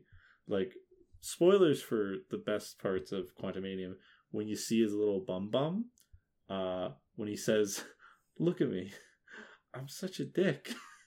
um, I'm spoiling probably one of the funniest jokes, so skip a few seconds, skip like 20 seconds in the future. But like when he's like, when he's like, "I finally get to die an Avenger," that's so just funny. super funny. That's biggest laugh that's I so- think. yeah. But I feel like there's just so much like the Bill Murray stuff is just it was so pointless. What a waste. Um He's barely in like- it, and like he has his own poster for it. Like it's yeah, it's just like and here's the thing is that like listen, everyone knows me. I love uh the implication of old people having sex. That's like one of my favorite things. Um so like it would have been kind of neat to like with like the two um the two old Ant-Man and old Wasps. I'm sure their actors have names. Um like kind of getting to see them. Michael Douglas and Like- Michelle Pfeiffer. Like, Oh yeah, that, oh, who are they? Um, yeah, like I, I kind of, I would, uh, that'd be kind of neat. That'd be kind of neat to talk about. You know, like well, of course they both moved on, um, mainly because they didn't have like much to do. Um, it's a very strange. I feel like it's a very strange movie where like, it's not that the the problem is that like the thirty minutes that I feel like you could cut would just be from several different areas that I feel like if you pulled those strings, you'd have to pull so much more. Um, but you know what? I still walked away with it being like there were some awesome moments in that movie. Um, as much as I don't love that Kang was in it so much, and as much as like it was kind, of, I personally think when he's in like he's in his like blue face mode and he's shooting lasers, that just looked very lame.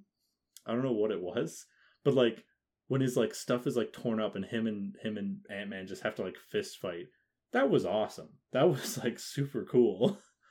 um, like I really liked that. Um, yeah, Yeah. and I will say, yeah, my thing with this movie is also if you want to spend your time in the quantum realm and not have any of the fun side characters, fine, whatever. But don't show me like a cool looking desert and a cool looking jungle, and then most of it's just in a really boring fortress or like ships or stuff. Like, come on. Yeah. Also, Majors is I don't know if you ever finished Loki, but he like the version the variant of Kang he plays in Loki is a much more interesting performance. Which like this Kang, I think he's fun at the end when he gets to cut loose and lose his temper. And yeah, when he gets to look stupid. And uh, then the stuff that's setting up like future Kang. Um, qu- quick spoiler again, but if you know anything about Kang, you knew this was coming. But I got really excited when they were showing Rama Tut and Immortus and Scarlet Centurion and the other versions of Kang, and all of them were just like losing their minds. And I'm like, yeah, this looks good. This looks fun. And the Loki season two tease also looks like really good. Like, I guess my thing with Kang is you can have him around, just don't make him grave the whole time. Like, also, yeah, this this film where it lost me was it having to set up kind of the stakes of the the arc. It's like we don't need to do that now. Just do like a Kang story and then set that all up at the end. Um, but yeah. Anyways, let's move on from Marvel to talk about Marvel. Um, Age of Ultron. yeah, yeah. Oh man, um, I don't know what it is about uh sequels that at the time I felt like were not the best that I come back to and end up loving a lot. yeah, this is really good. I I really like this one. Um like again, I feel like this one I'm trying to think. I feel like I honestly I just want shorter movies cuz then it's just all of the good stuff. But then I guess how do you know where to cut? I guess really oh, I guess really quick backtrack to my to the quantumania thing. Um it was I don't know how to describe this feeling, but like I feel like in that movie there was like very kind of lame, kind of boring, like didn't do enough with this cool concept. Like you were saying, like not ha- having this cool environment and just having most of it take place in weird techno city. Um, and there's also just stuff that is just really, really cool. I liked big kaiju uh, Hitman. I don't know why I have this feeling, but like when I'm watching the movie, I have this just like weird inkling that like the person who made this movie, the people who make this movie, I don't think they they didn't know the difference. They didn't know that one of these was awesome and one of these was really one of these decisions was really lame. It felt like and it made me feel like the awesome cool moments were by accident. um yeah, that's just my feeling on it. Um it didn't feel like I felt like the really awesome Wait, in Ultron or in Ant Man? In uh in Ant-Man. It felt like the really awesome moments were given like they felt like they were given shared screen time with scenes that were just not at all cool. And it, I guess I guess my I guess the weird thing that's happening in my brain. You have said the three quarters of it is awesome. Yeah. Well, no, that's the thing. And like I think the problem with my brain is that like how is the person, how is the movie that has like like really kind of weird boring decisions where they spend a lot of time with like ant-man doing ant-man and ant-man junior doing like the same move to multiple enemies where they just shrink and then get big and hit them. Also have the really amazing scene of like the the what is it like the probability like realm or whatever the probability field. Um it's just very strange to me. Still a solid movie all around but i don't know how to describe it other than it felt like it was good by accident. Like i don't i don't kind of like what you said with avengers the first avengers that like there's really good moments and i don't know if they knew how to carry the really good moments forward and that's my big worry. Um but yeah that was my final quantumania thought that i had to get out there. Yeah, so Age of Ultron, um Yeah, this was a movie where I remember liking it a lot in theaters, even though I got the sense, oh, this is messier. And then I remember there was a lot of discourse online because, uh, famously, and as he went into this, this is a film that kind of sort of burnt out Joss Whedon. Sort of like he and Marvel kind of fell out after this. Um, probably for the best for Marvel because the allegations against Whedon started coming up a couple years after that. But um, it was it was always a thing where when people are like, "Why didn't this hit?" and then what they had boiled it down to is they're like, "Well, you know, it's good," and then there's a sequence where Thor goes to a cave and it's clearly just like a bunch of setup, and then Whedon's whole thing is that he had really liked the stuff of them at Hawkeye's farm, but Marvel and Marvel wanted them to cut uh, cut that, and then the comp and b- boost up this like Thor goes on a quest and learns about Infinity Stone stuff, and this was kind of the compromise of okay, we'll have the f- farm and we'll have him go to the cave, and then everyone's like, yeah, that's the epitome to the movie's messiness, and then when I was watching this, I'm like, no, it isn't.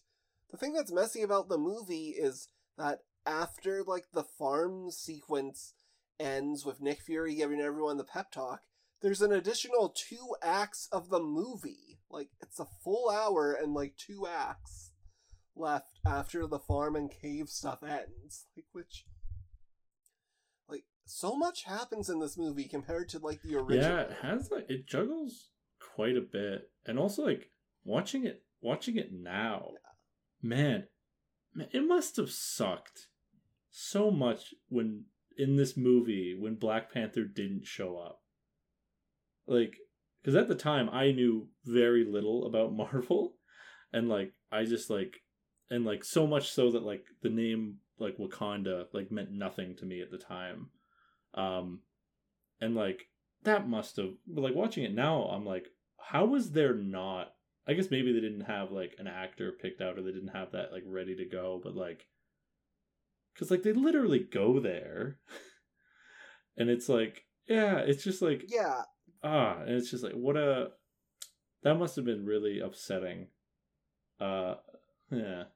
No, it, it I was more of a tease than anything. Like, I, Black Panther had been announced. I forget if Boseman had been cast. Like, I forget what the timeline is, but yeah, it was kind of the okay. We're gonna set up the idea of like Wakanda, which then is weird because they're doing like vibranium stuff, but then the actual Black Panther movie's kind of like set up that no one really knows much about vibranium. So Yeah, I- it's it's more of like I think it's don't like know, the it- it's like a black yeah. market thing, I guess. Like in at least in this movie, it's not like a actual resource being like distributed. Um, yeah, yeah, But then it is weird too, because like it, obviously that sequence builds to the big like Hulk like Iron Man fight, and then I had to look at because, well, it they're not fighting in Wakanda, but it is a thing where I'm like, wait, is this supposed to be Wakanda? Weren't we just off the coast of Wakanda? Where are we fighting? Like, but I think it's just like a neighboring, or I forget I forget where that fight actually takes place, but yeah, it's it's it's Yeah. somewhere. Um, yeah, yeah. Um, yeah. No, I I super like this movie. Um, like I, yeah, I I thought I felt similarly the way I do Ant Man and Quantumania, and maybe when I return to that movie, I'll feel better about it, like I did with this one. Whereas, like, I feel like in my head, I had this idea where it's like I like I like a lot of the scenes in Age of Ultron, but there's like a lot of fluff. But like I don't know, I like all the fluff in this one. I like the party scene. I like Hawkeye. I like the Hulk Buster Hulk fight.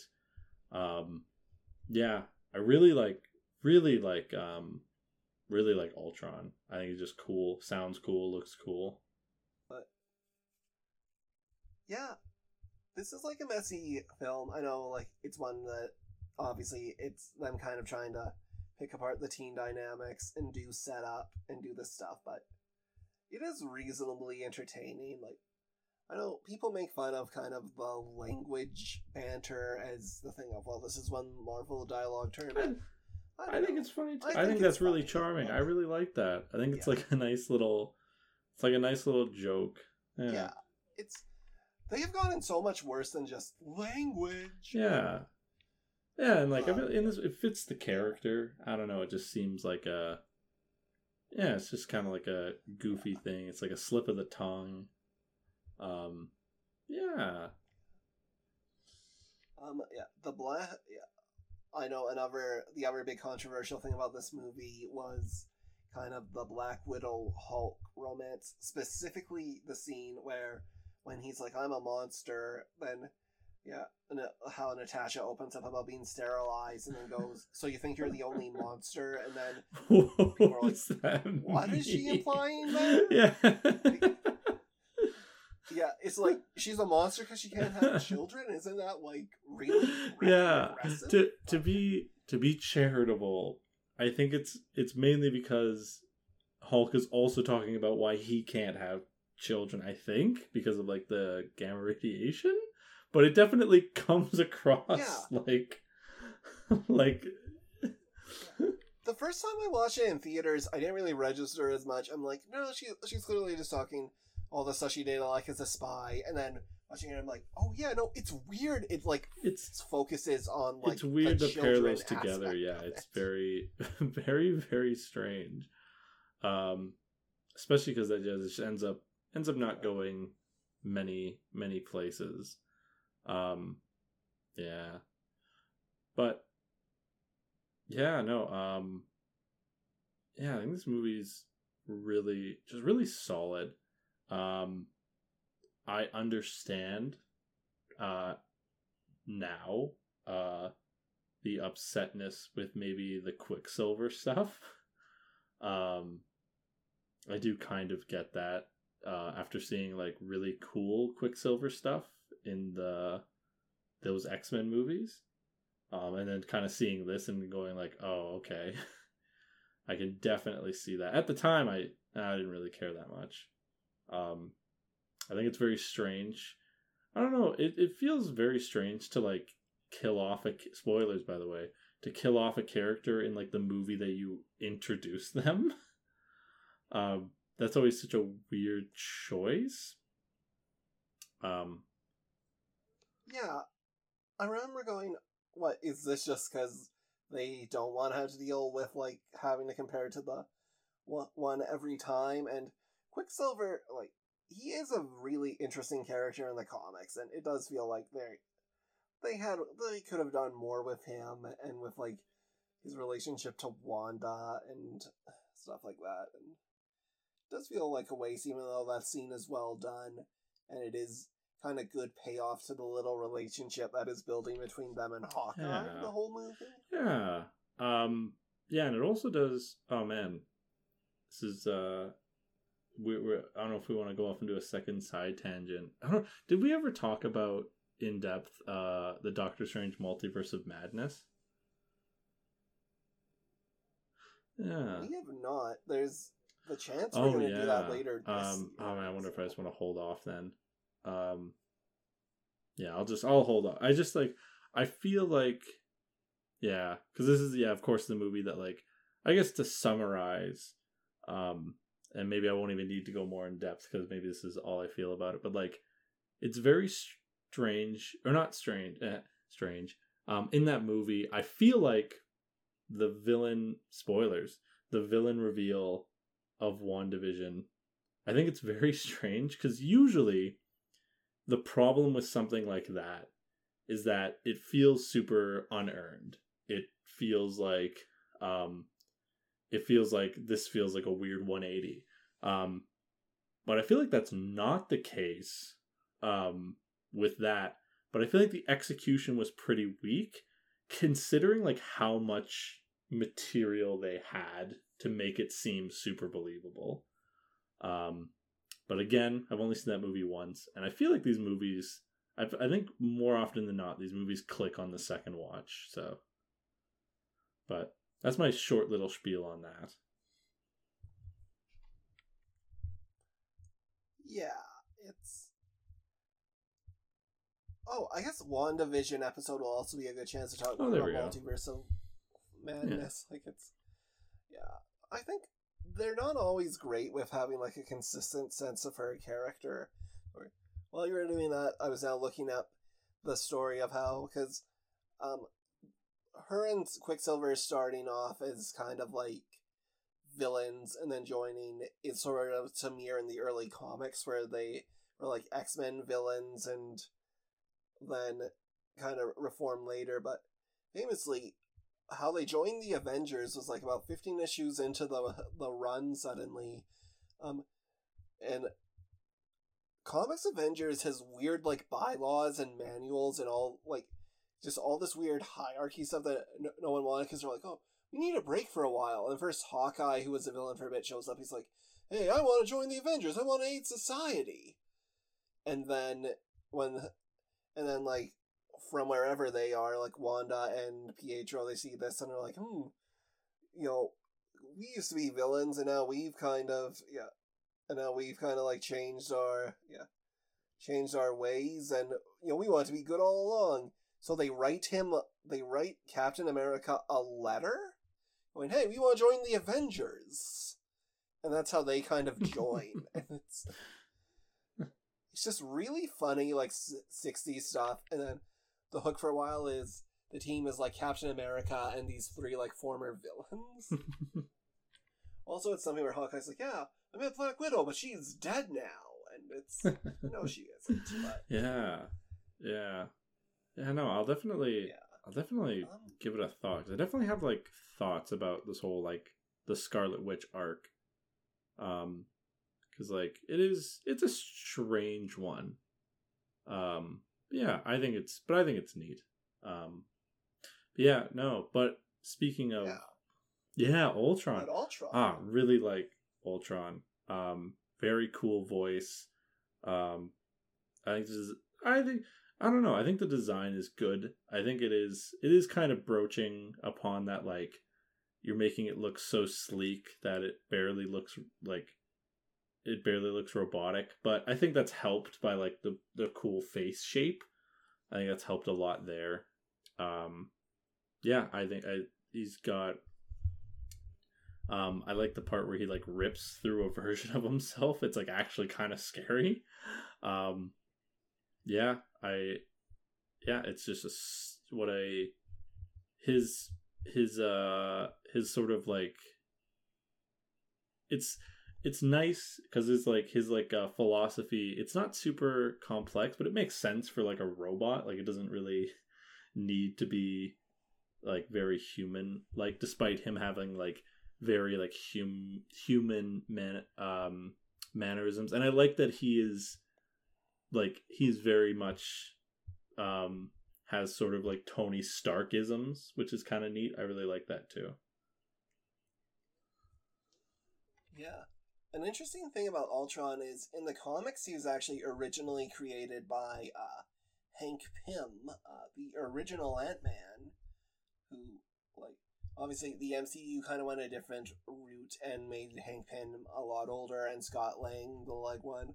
Well, this would have been the perfect time for like Oh. Quantumania talk, but I, I digress. But but yeah, so but in like the comics, it's he may he makes Ultron, and then I don't think like this was the altruistic things. Like I do think it is a smart change to make it kind of this is like Tony and Banner's idea, and their creation and how he kind of turns against them and it's also a thing where in the comics for a long time whenever Ultron pops up it's like a different version of him. They're like, "Oh, it's I don't even think they did one. They're like, it's all it starts with Ultron 5 and then they're like, it's Ultron 6. Oh, it's Ultron yeah. 7." Oh man, I'm pretty sure So, Ultron, yeah. or is it Maximo?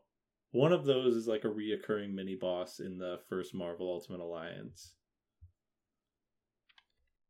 Yeah, it, it might be Ma- Maximo, but like, so I do like that they kind of go for that with the different versions and the idea that he keeps trying to like improve upon himself. Um, yeah, and then in the comics, Ultron also kind of creates Vision, which they sort of do here, except then they kind of make it a Tony Stark thing again, and it's the creation of Jarvis.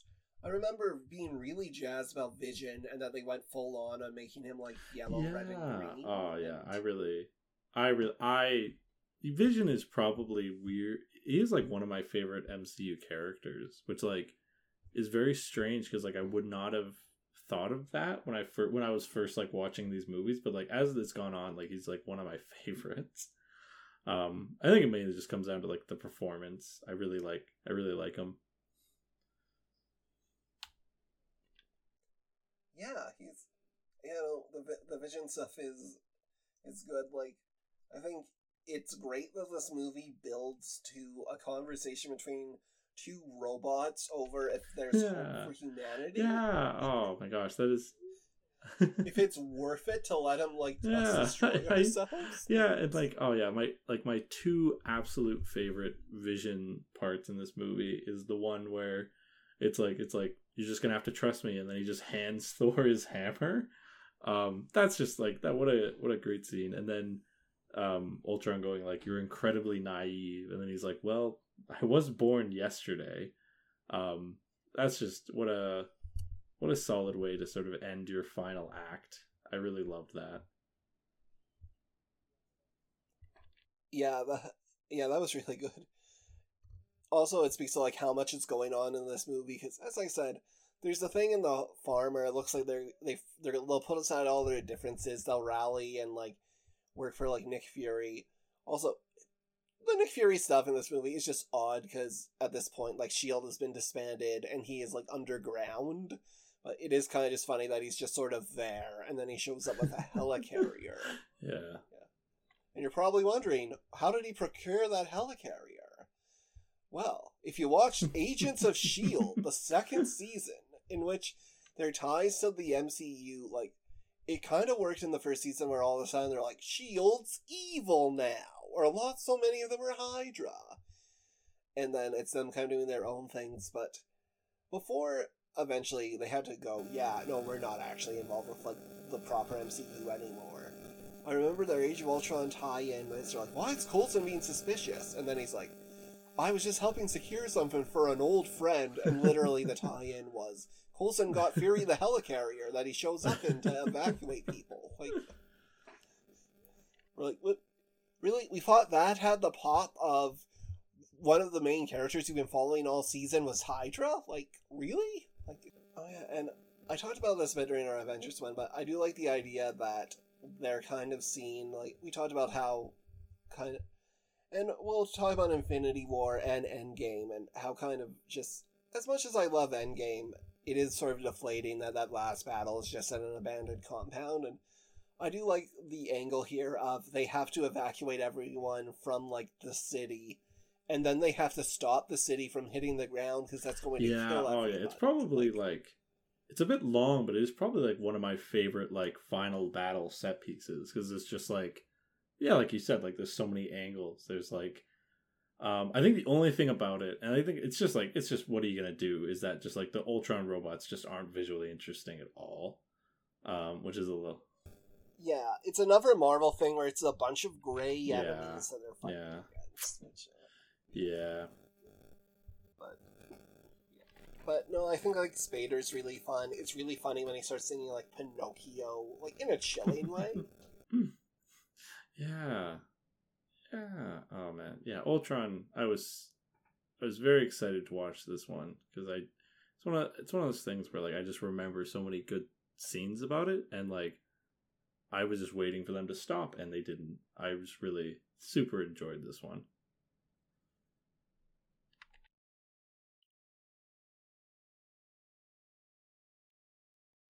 Yeah, good movie. Um, so do we have anything else to say on Age of Um, Ultron?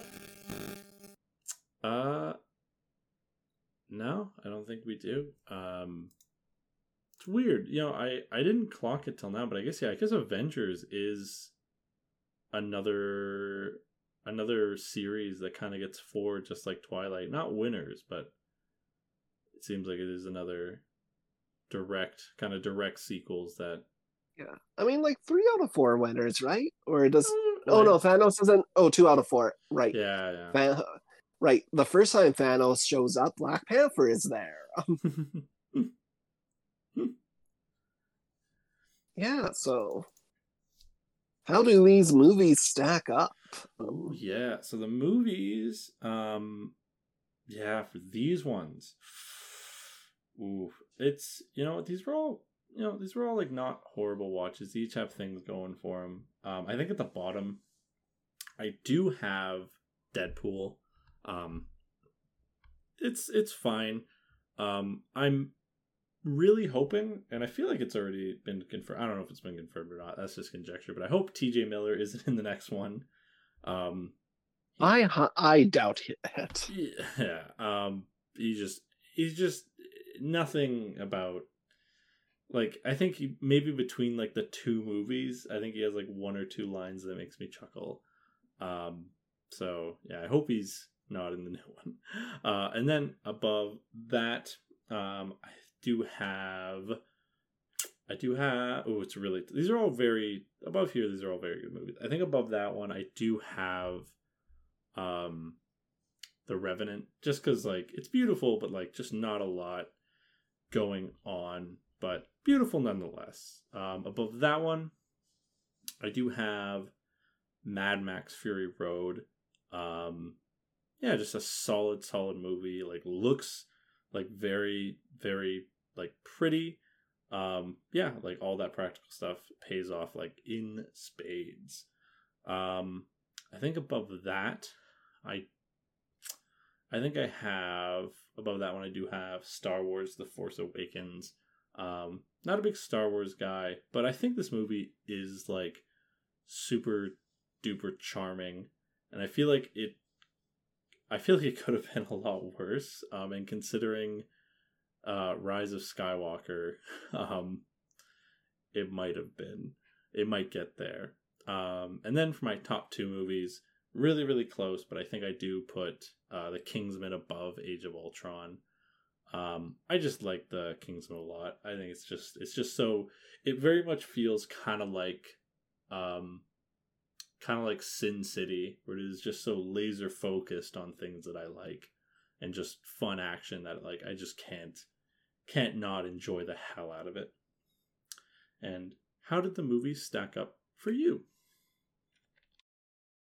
Yeah, wow. So at the bottom, um, The Revenant.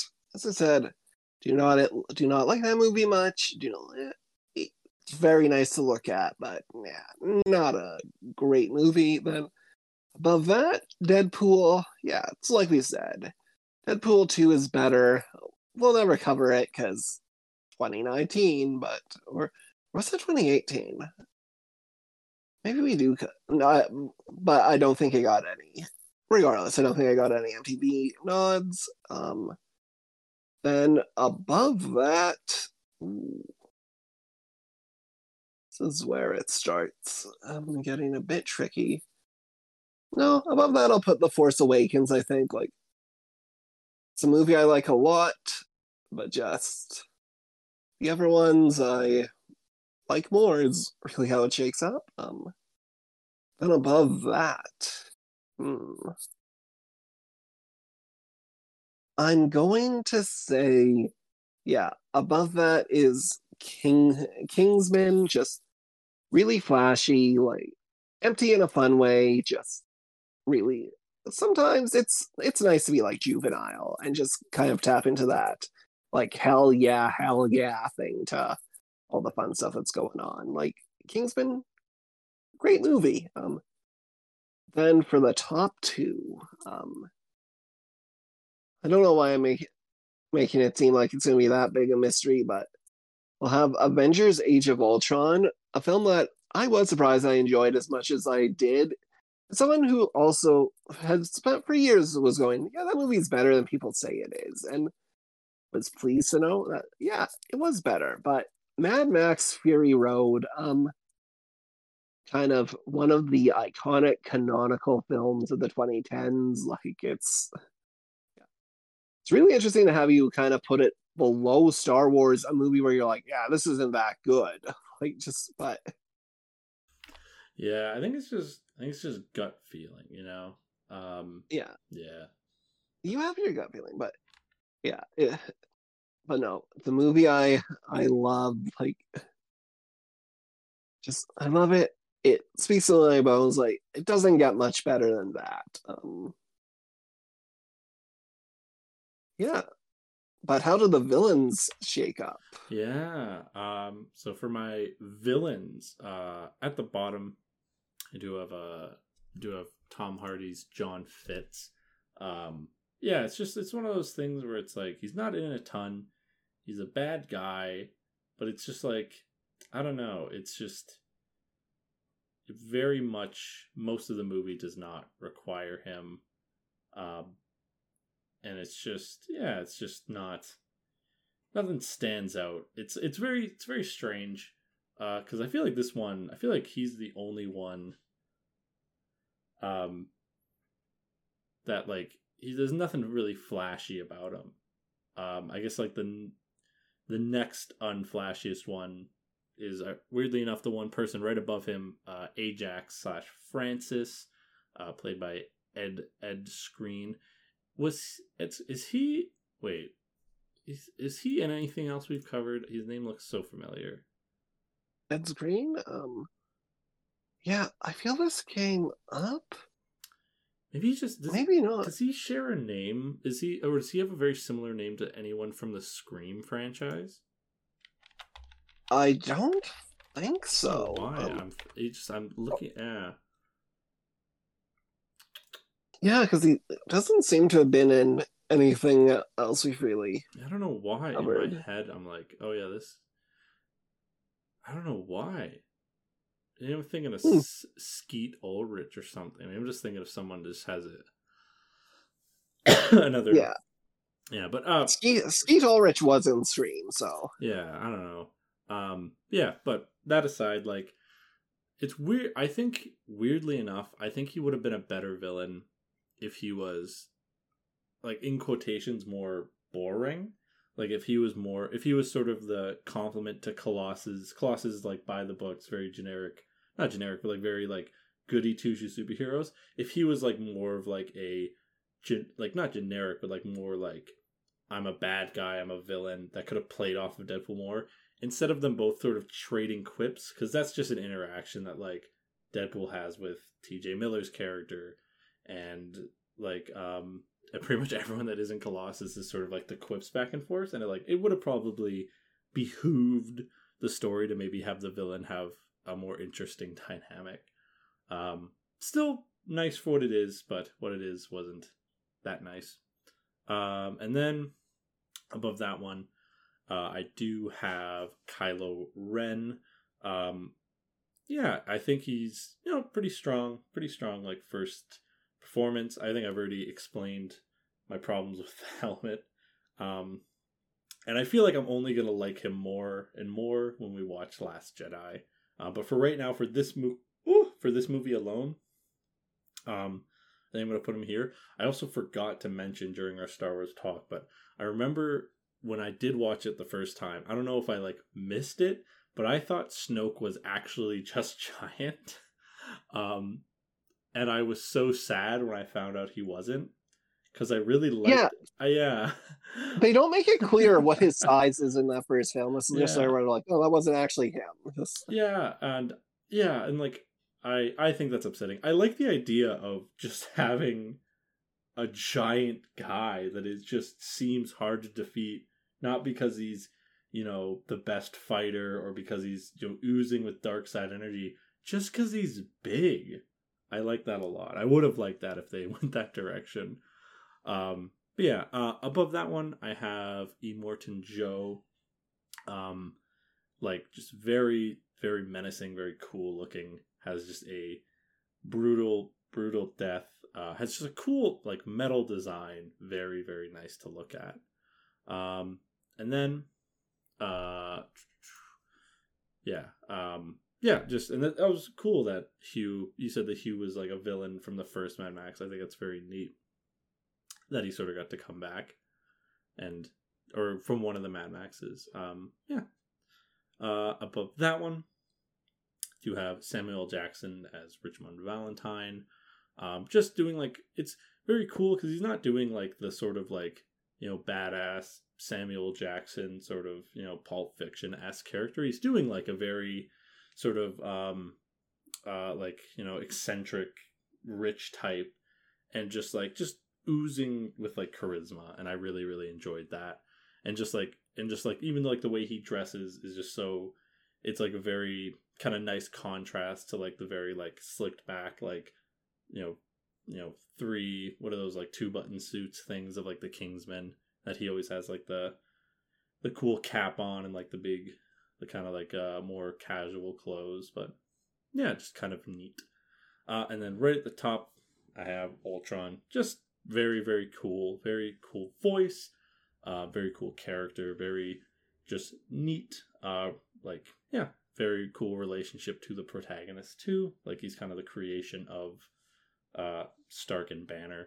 Um i also i remember when it was coming out they were showing like behind the scenes things where james uh, spader had like two little red balls like above his head so that people knew where to look during the during the performances and i think that's super neat and how did they stack up for you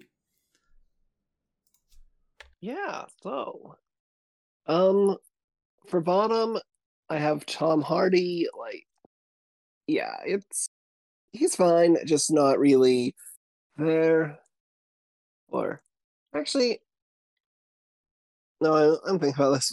It's because I'm like, yeah, is he the bottom? I'm like, yeah, no, he's the bottom. I'll I'll give Ed Skrein that. Like, was more surprised by Ed Skrein than I expected to be. Like, I'm like, oh yeah, that's easy bottom. But no, it's just easy second to bottom. Um, and above that, ooh, this is a tricky, tricky week for me. Um, honestly, probably also Kylo Ren. Just, uh, I think he will shake out a lot better when we do cover the Last Jedi. Um, just in a in a couple weeks. Oh, but he's up against Michael B. Jordan that year too. Okay, yeah, but still, it it's a fun character. It's really good. It's just as we move up the ranks, these villains just get stronger and stronger. Um, then above him, Samuel L. Jackson for Kingsman, just really good character concept, really fun, like just brings a nice wicked energy to it. And then hmm, for top two, this is this is tough, but yeah. I am going to have to concur with Ben and have Ultron at the top. Immortan Joe, um, just iconic villain. Honestly, probably more iconic than Ultron just because of the status of that movie and very menacing, but Spader is just so damn fun. Like, you know. Yeah, so I'm gonna let Age of Ultron have its moment in the sun and just give give it to give it to Ultron. And that will do it for Best Villain 2016. Now we from the recommendation of the week. Uh, should I start? yes Great. Um yeah. I actually can't remember if I talked about shrinking in an earlier episode. Maybe I was giving it time, but I'll do a couple. Um yeah, so shrinking, as I mentioned earlier, it's like Jason Segel, Harrison Ford. Uh really good, really funny, like really yeah, good good dramatic bits, good comedic bits. Fun ensemble stuff. It's co-created by the Scrubs guy. Like he made it with I think Jason Segel and Ted Lasso's Brett Goldstein, and like show runs it, and yeah, it's just re- really strong. And then my other recommendation, uh, for Switch u- users, recently the Game Boy was made available on the like free version of their online service, and I played Mario Land 2, Six Golden Coins, which is the first appearance of Wario, and it's great. It's the original handheld games were not overseen by Miyamoto, so they had less oversight, and they did all this like wild stuff uh, stuff in them. Like Mario goes to space in this game and wears a little spacesuit in every one of the levels. Like it, it's just a lot of fun. Just great ideas. Like there, there's a, a level ended with me encountering like a vampire, which I quickly like took out, and then I think it was a vampire, but you never see an enemy like that again. It was just kind of there. Like it's just really fun, really weird. So yeah, watch Shrinking, play Mario Land too. Um, Yeah. Oh man. Um, my recommendation of the week. Don't man. I watched. Trying to think. Um. I guess you know what. I guess I did watch this, so I guess I can recommend it. Um, I do recommend uh, the first Magic Mike movie. Um, I th- thoroughly enjoyed it. Uh, my girlfriend wants to go see the new one, so I am catching myself up with the lore. Um, and I was, yeah, I was, I don't think I was surprised at how good it was. What I was surprised about, though, is that I think there is like, there was weirdly more creativity on display for like the different performances that the strippers do in this movie than there are in some of like the dance movies that we covered. um, it's like really neat because Magic Mike really is like a, it's like one of those, it's kind of like one of those sports movies almost. Um, where it's sort of like, you know, story beat, story beat. Here's our quick little interlude where you get to watch the performances, whether that's, you know, a basketball game or like male strippers. Um, you know, uh, I really liked it. It was very weirdly, it was uh, very yellow. It was very, very yellow. Um, but that was kind of neat. I wonder if the second one, uh, Magic Mike XXL, is going to be more blue based off the poster. But that is my recommendation of the week. Great. Um, I know a friend of the show, Shane, at one point was like, "Like you gotta find a way to get Ben to see the Magic Mike movies." So I'm glad you are getting to them. Yeah. Yeah. man, you get you see. I guess it makes sense in this kind of movie, but even in the non-stripping scenes, there's at least two times where you see Channing Tatum's bum, just like in the Vow, just like in the Vow. I wonder if it's like a thing he does. That's because it's very, you know, in this movie, I get it. But in The Vow, there was no reason for us to see his little bum bum. I, I'm catching on to him. I don't think you see it in 21 or 22 Jump Street, though, but yeah, I'm on to him. I should really watch those films. Um, but anyways, so that brings us uh, just about to the end. Uh, do you, what do you got to plug this week, Ben? Yes, uh, uh, as always, I have my Twitter uh, at gakgak, and then there you also have my link tree of l i n k t r dot e e slash g h a k k e r, and that's all my socials.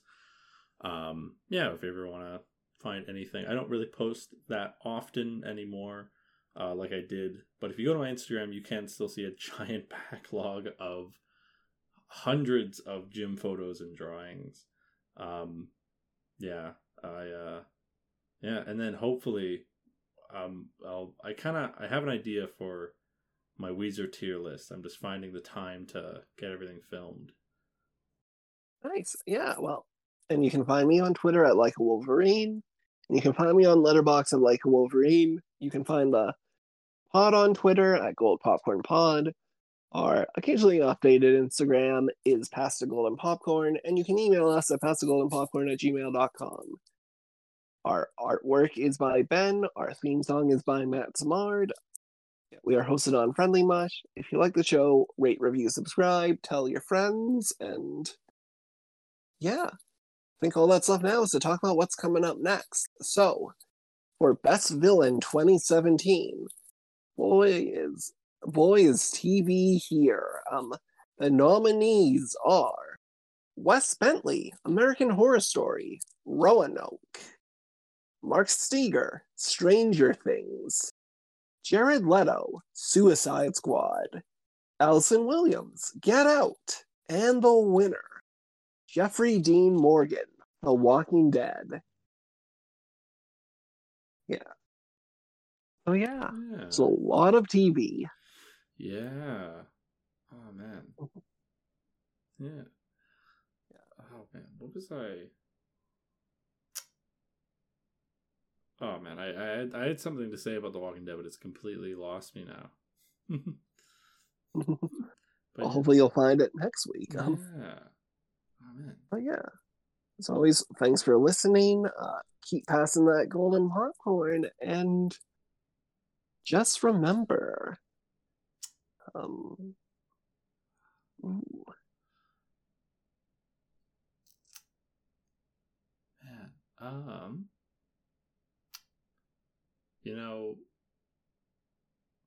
we are like Ultron said to paraphrase, we are doomed to not have a good way to end a podcast, but like Vision says, there is beauty in our failure. that almost sounds like we planned that out. Bye Goodbye, everybody. Bye, everybody.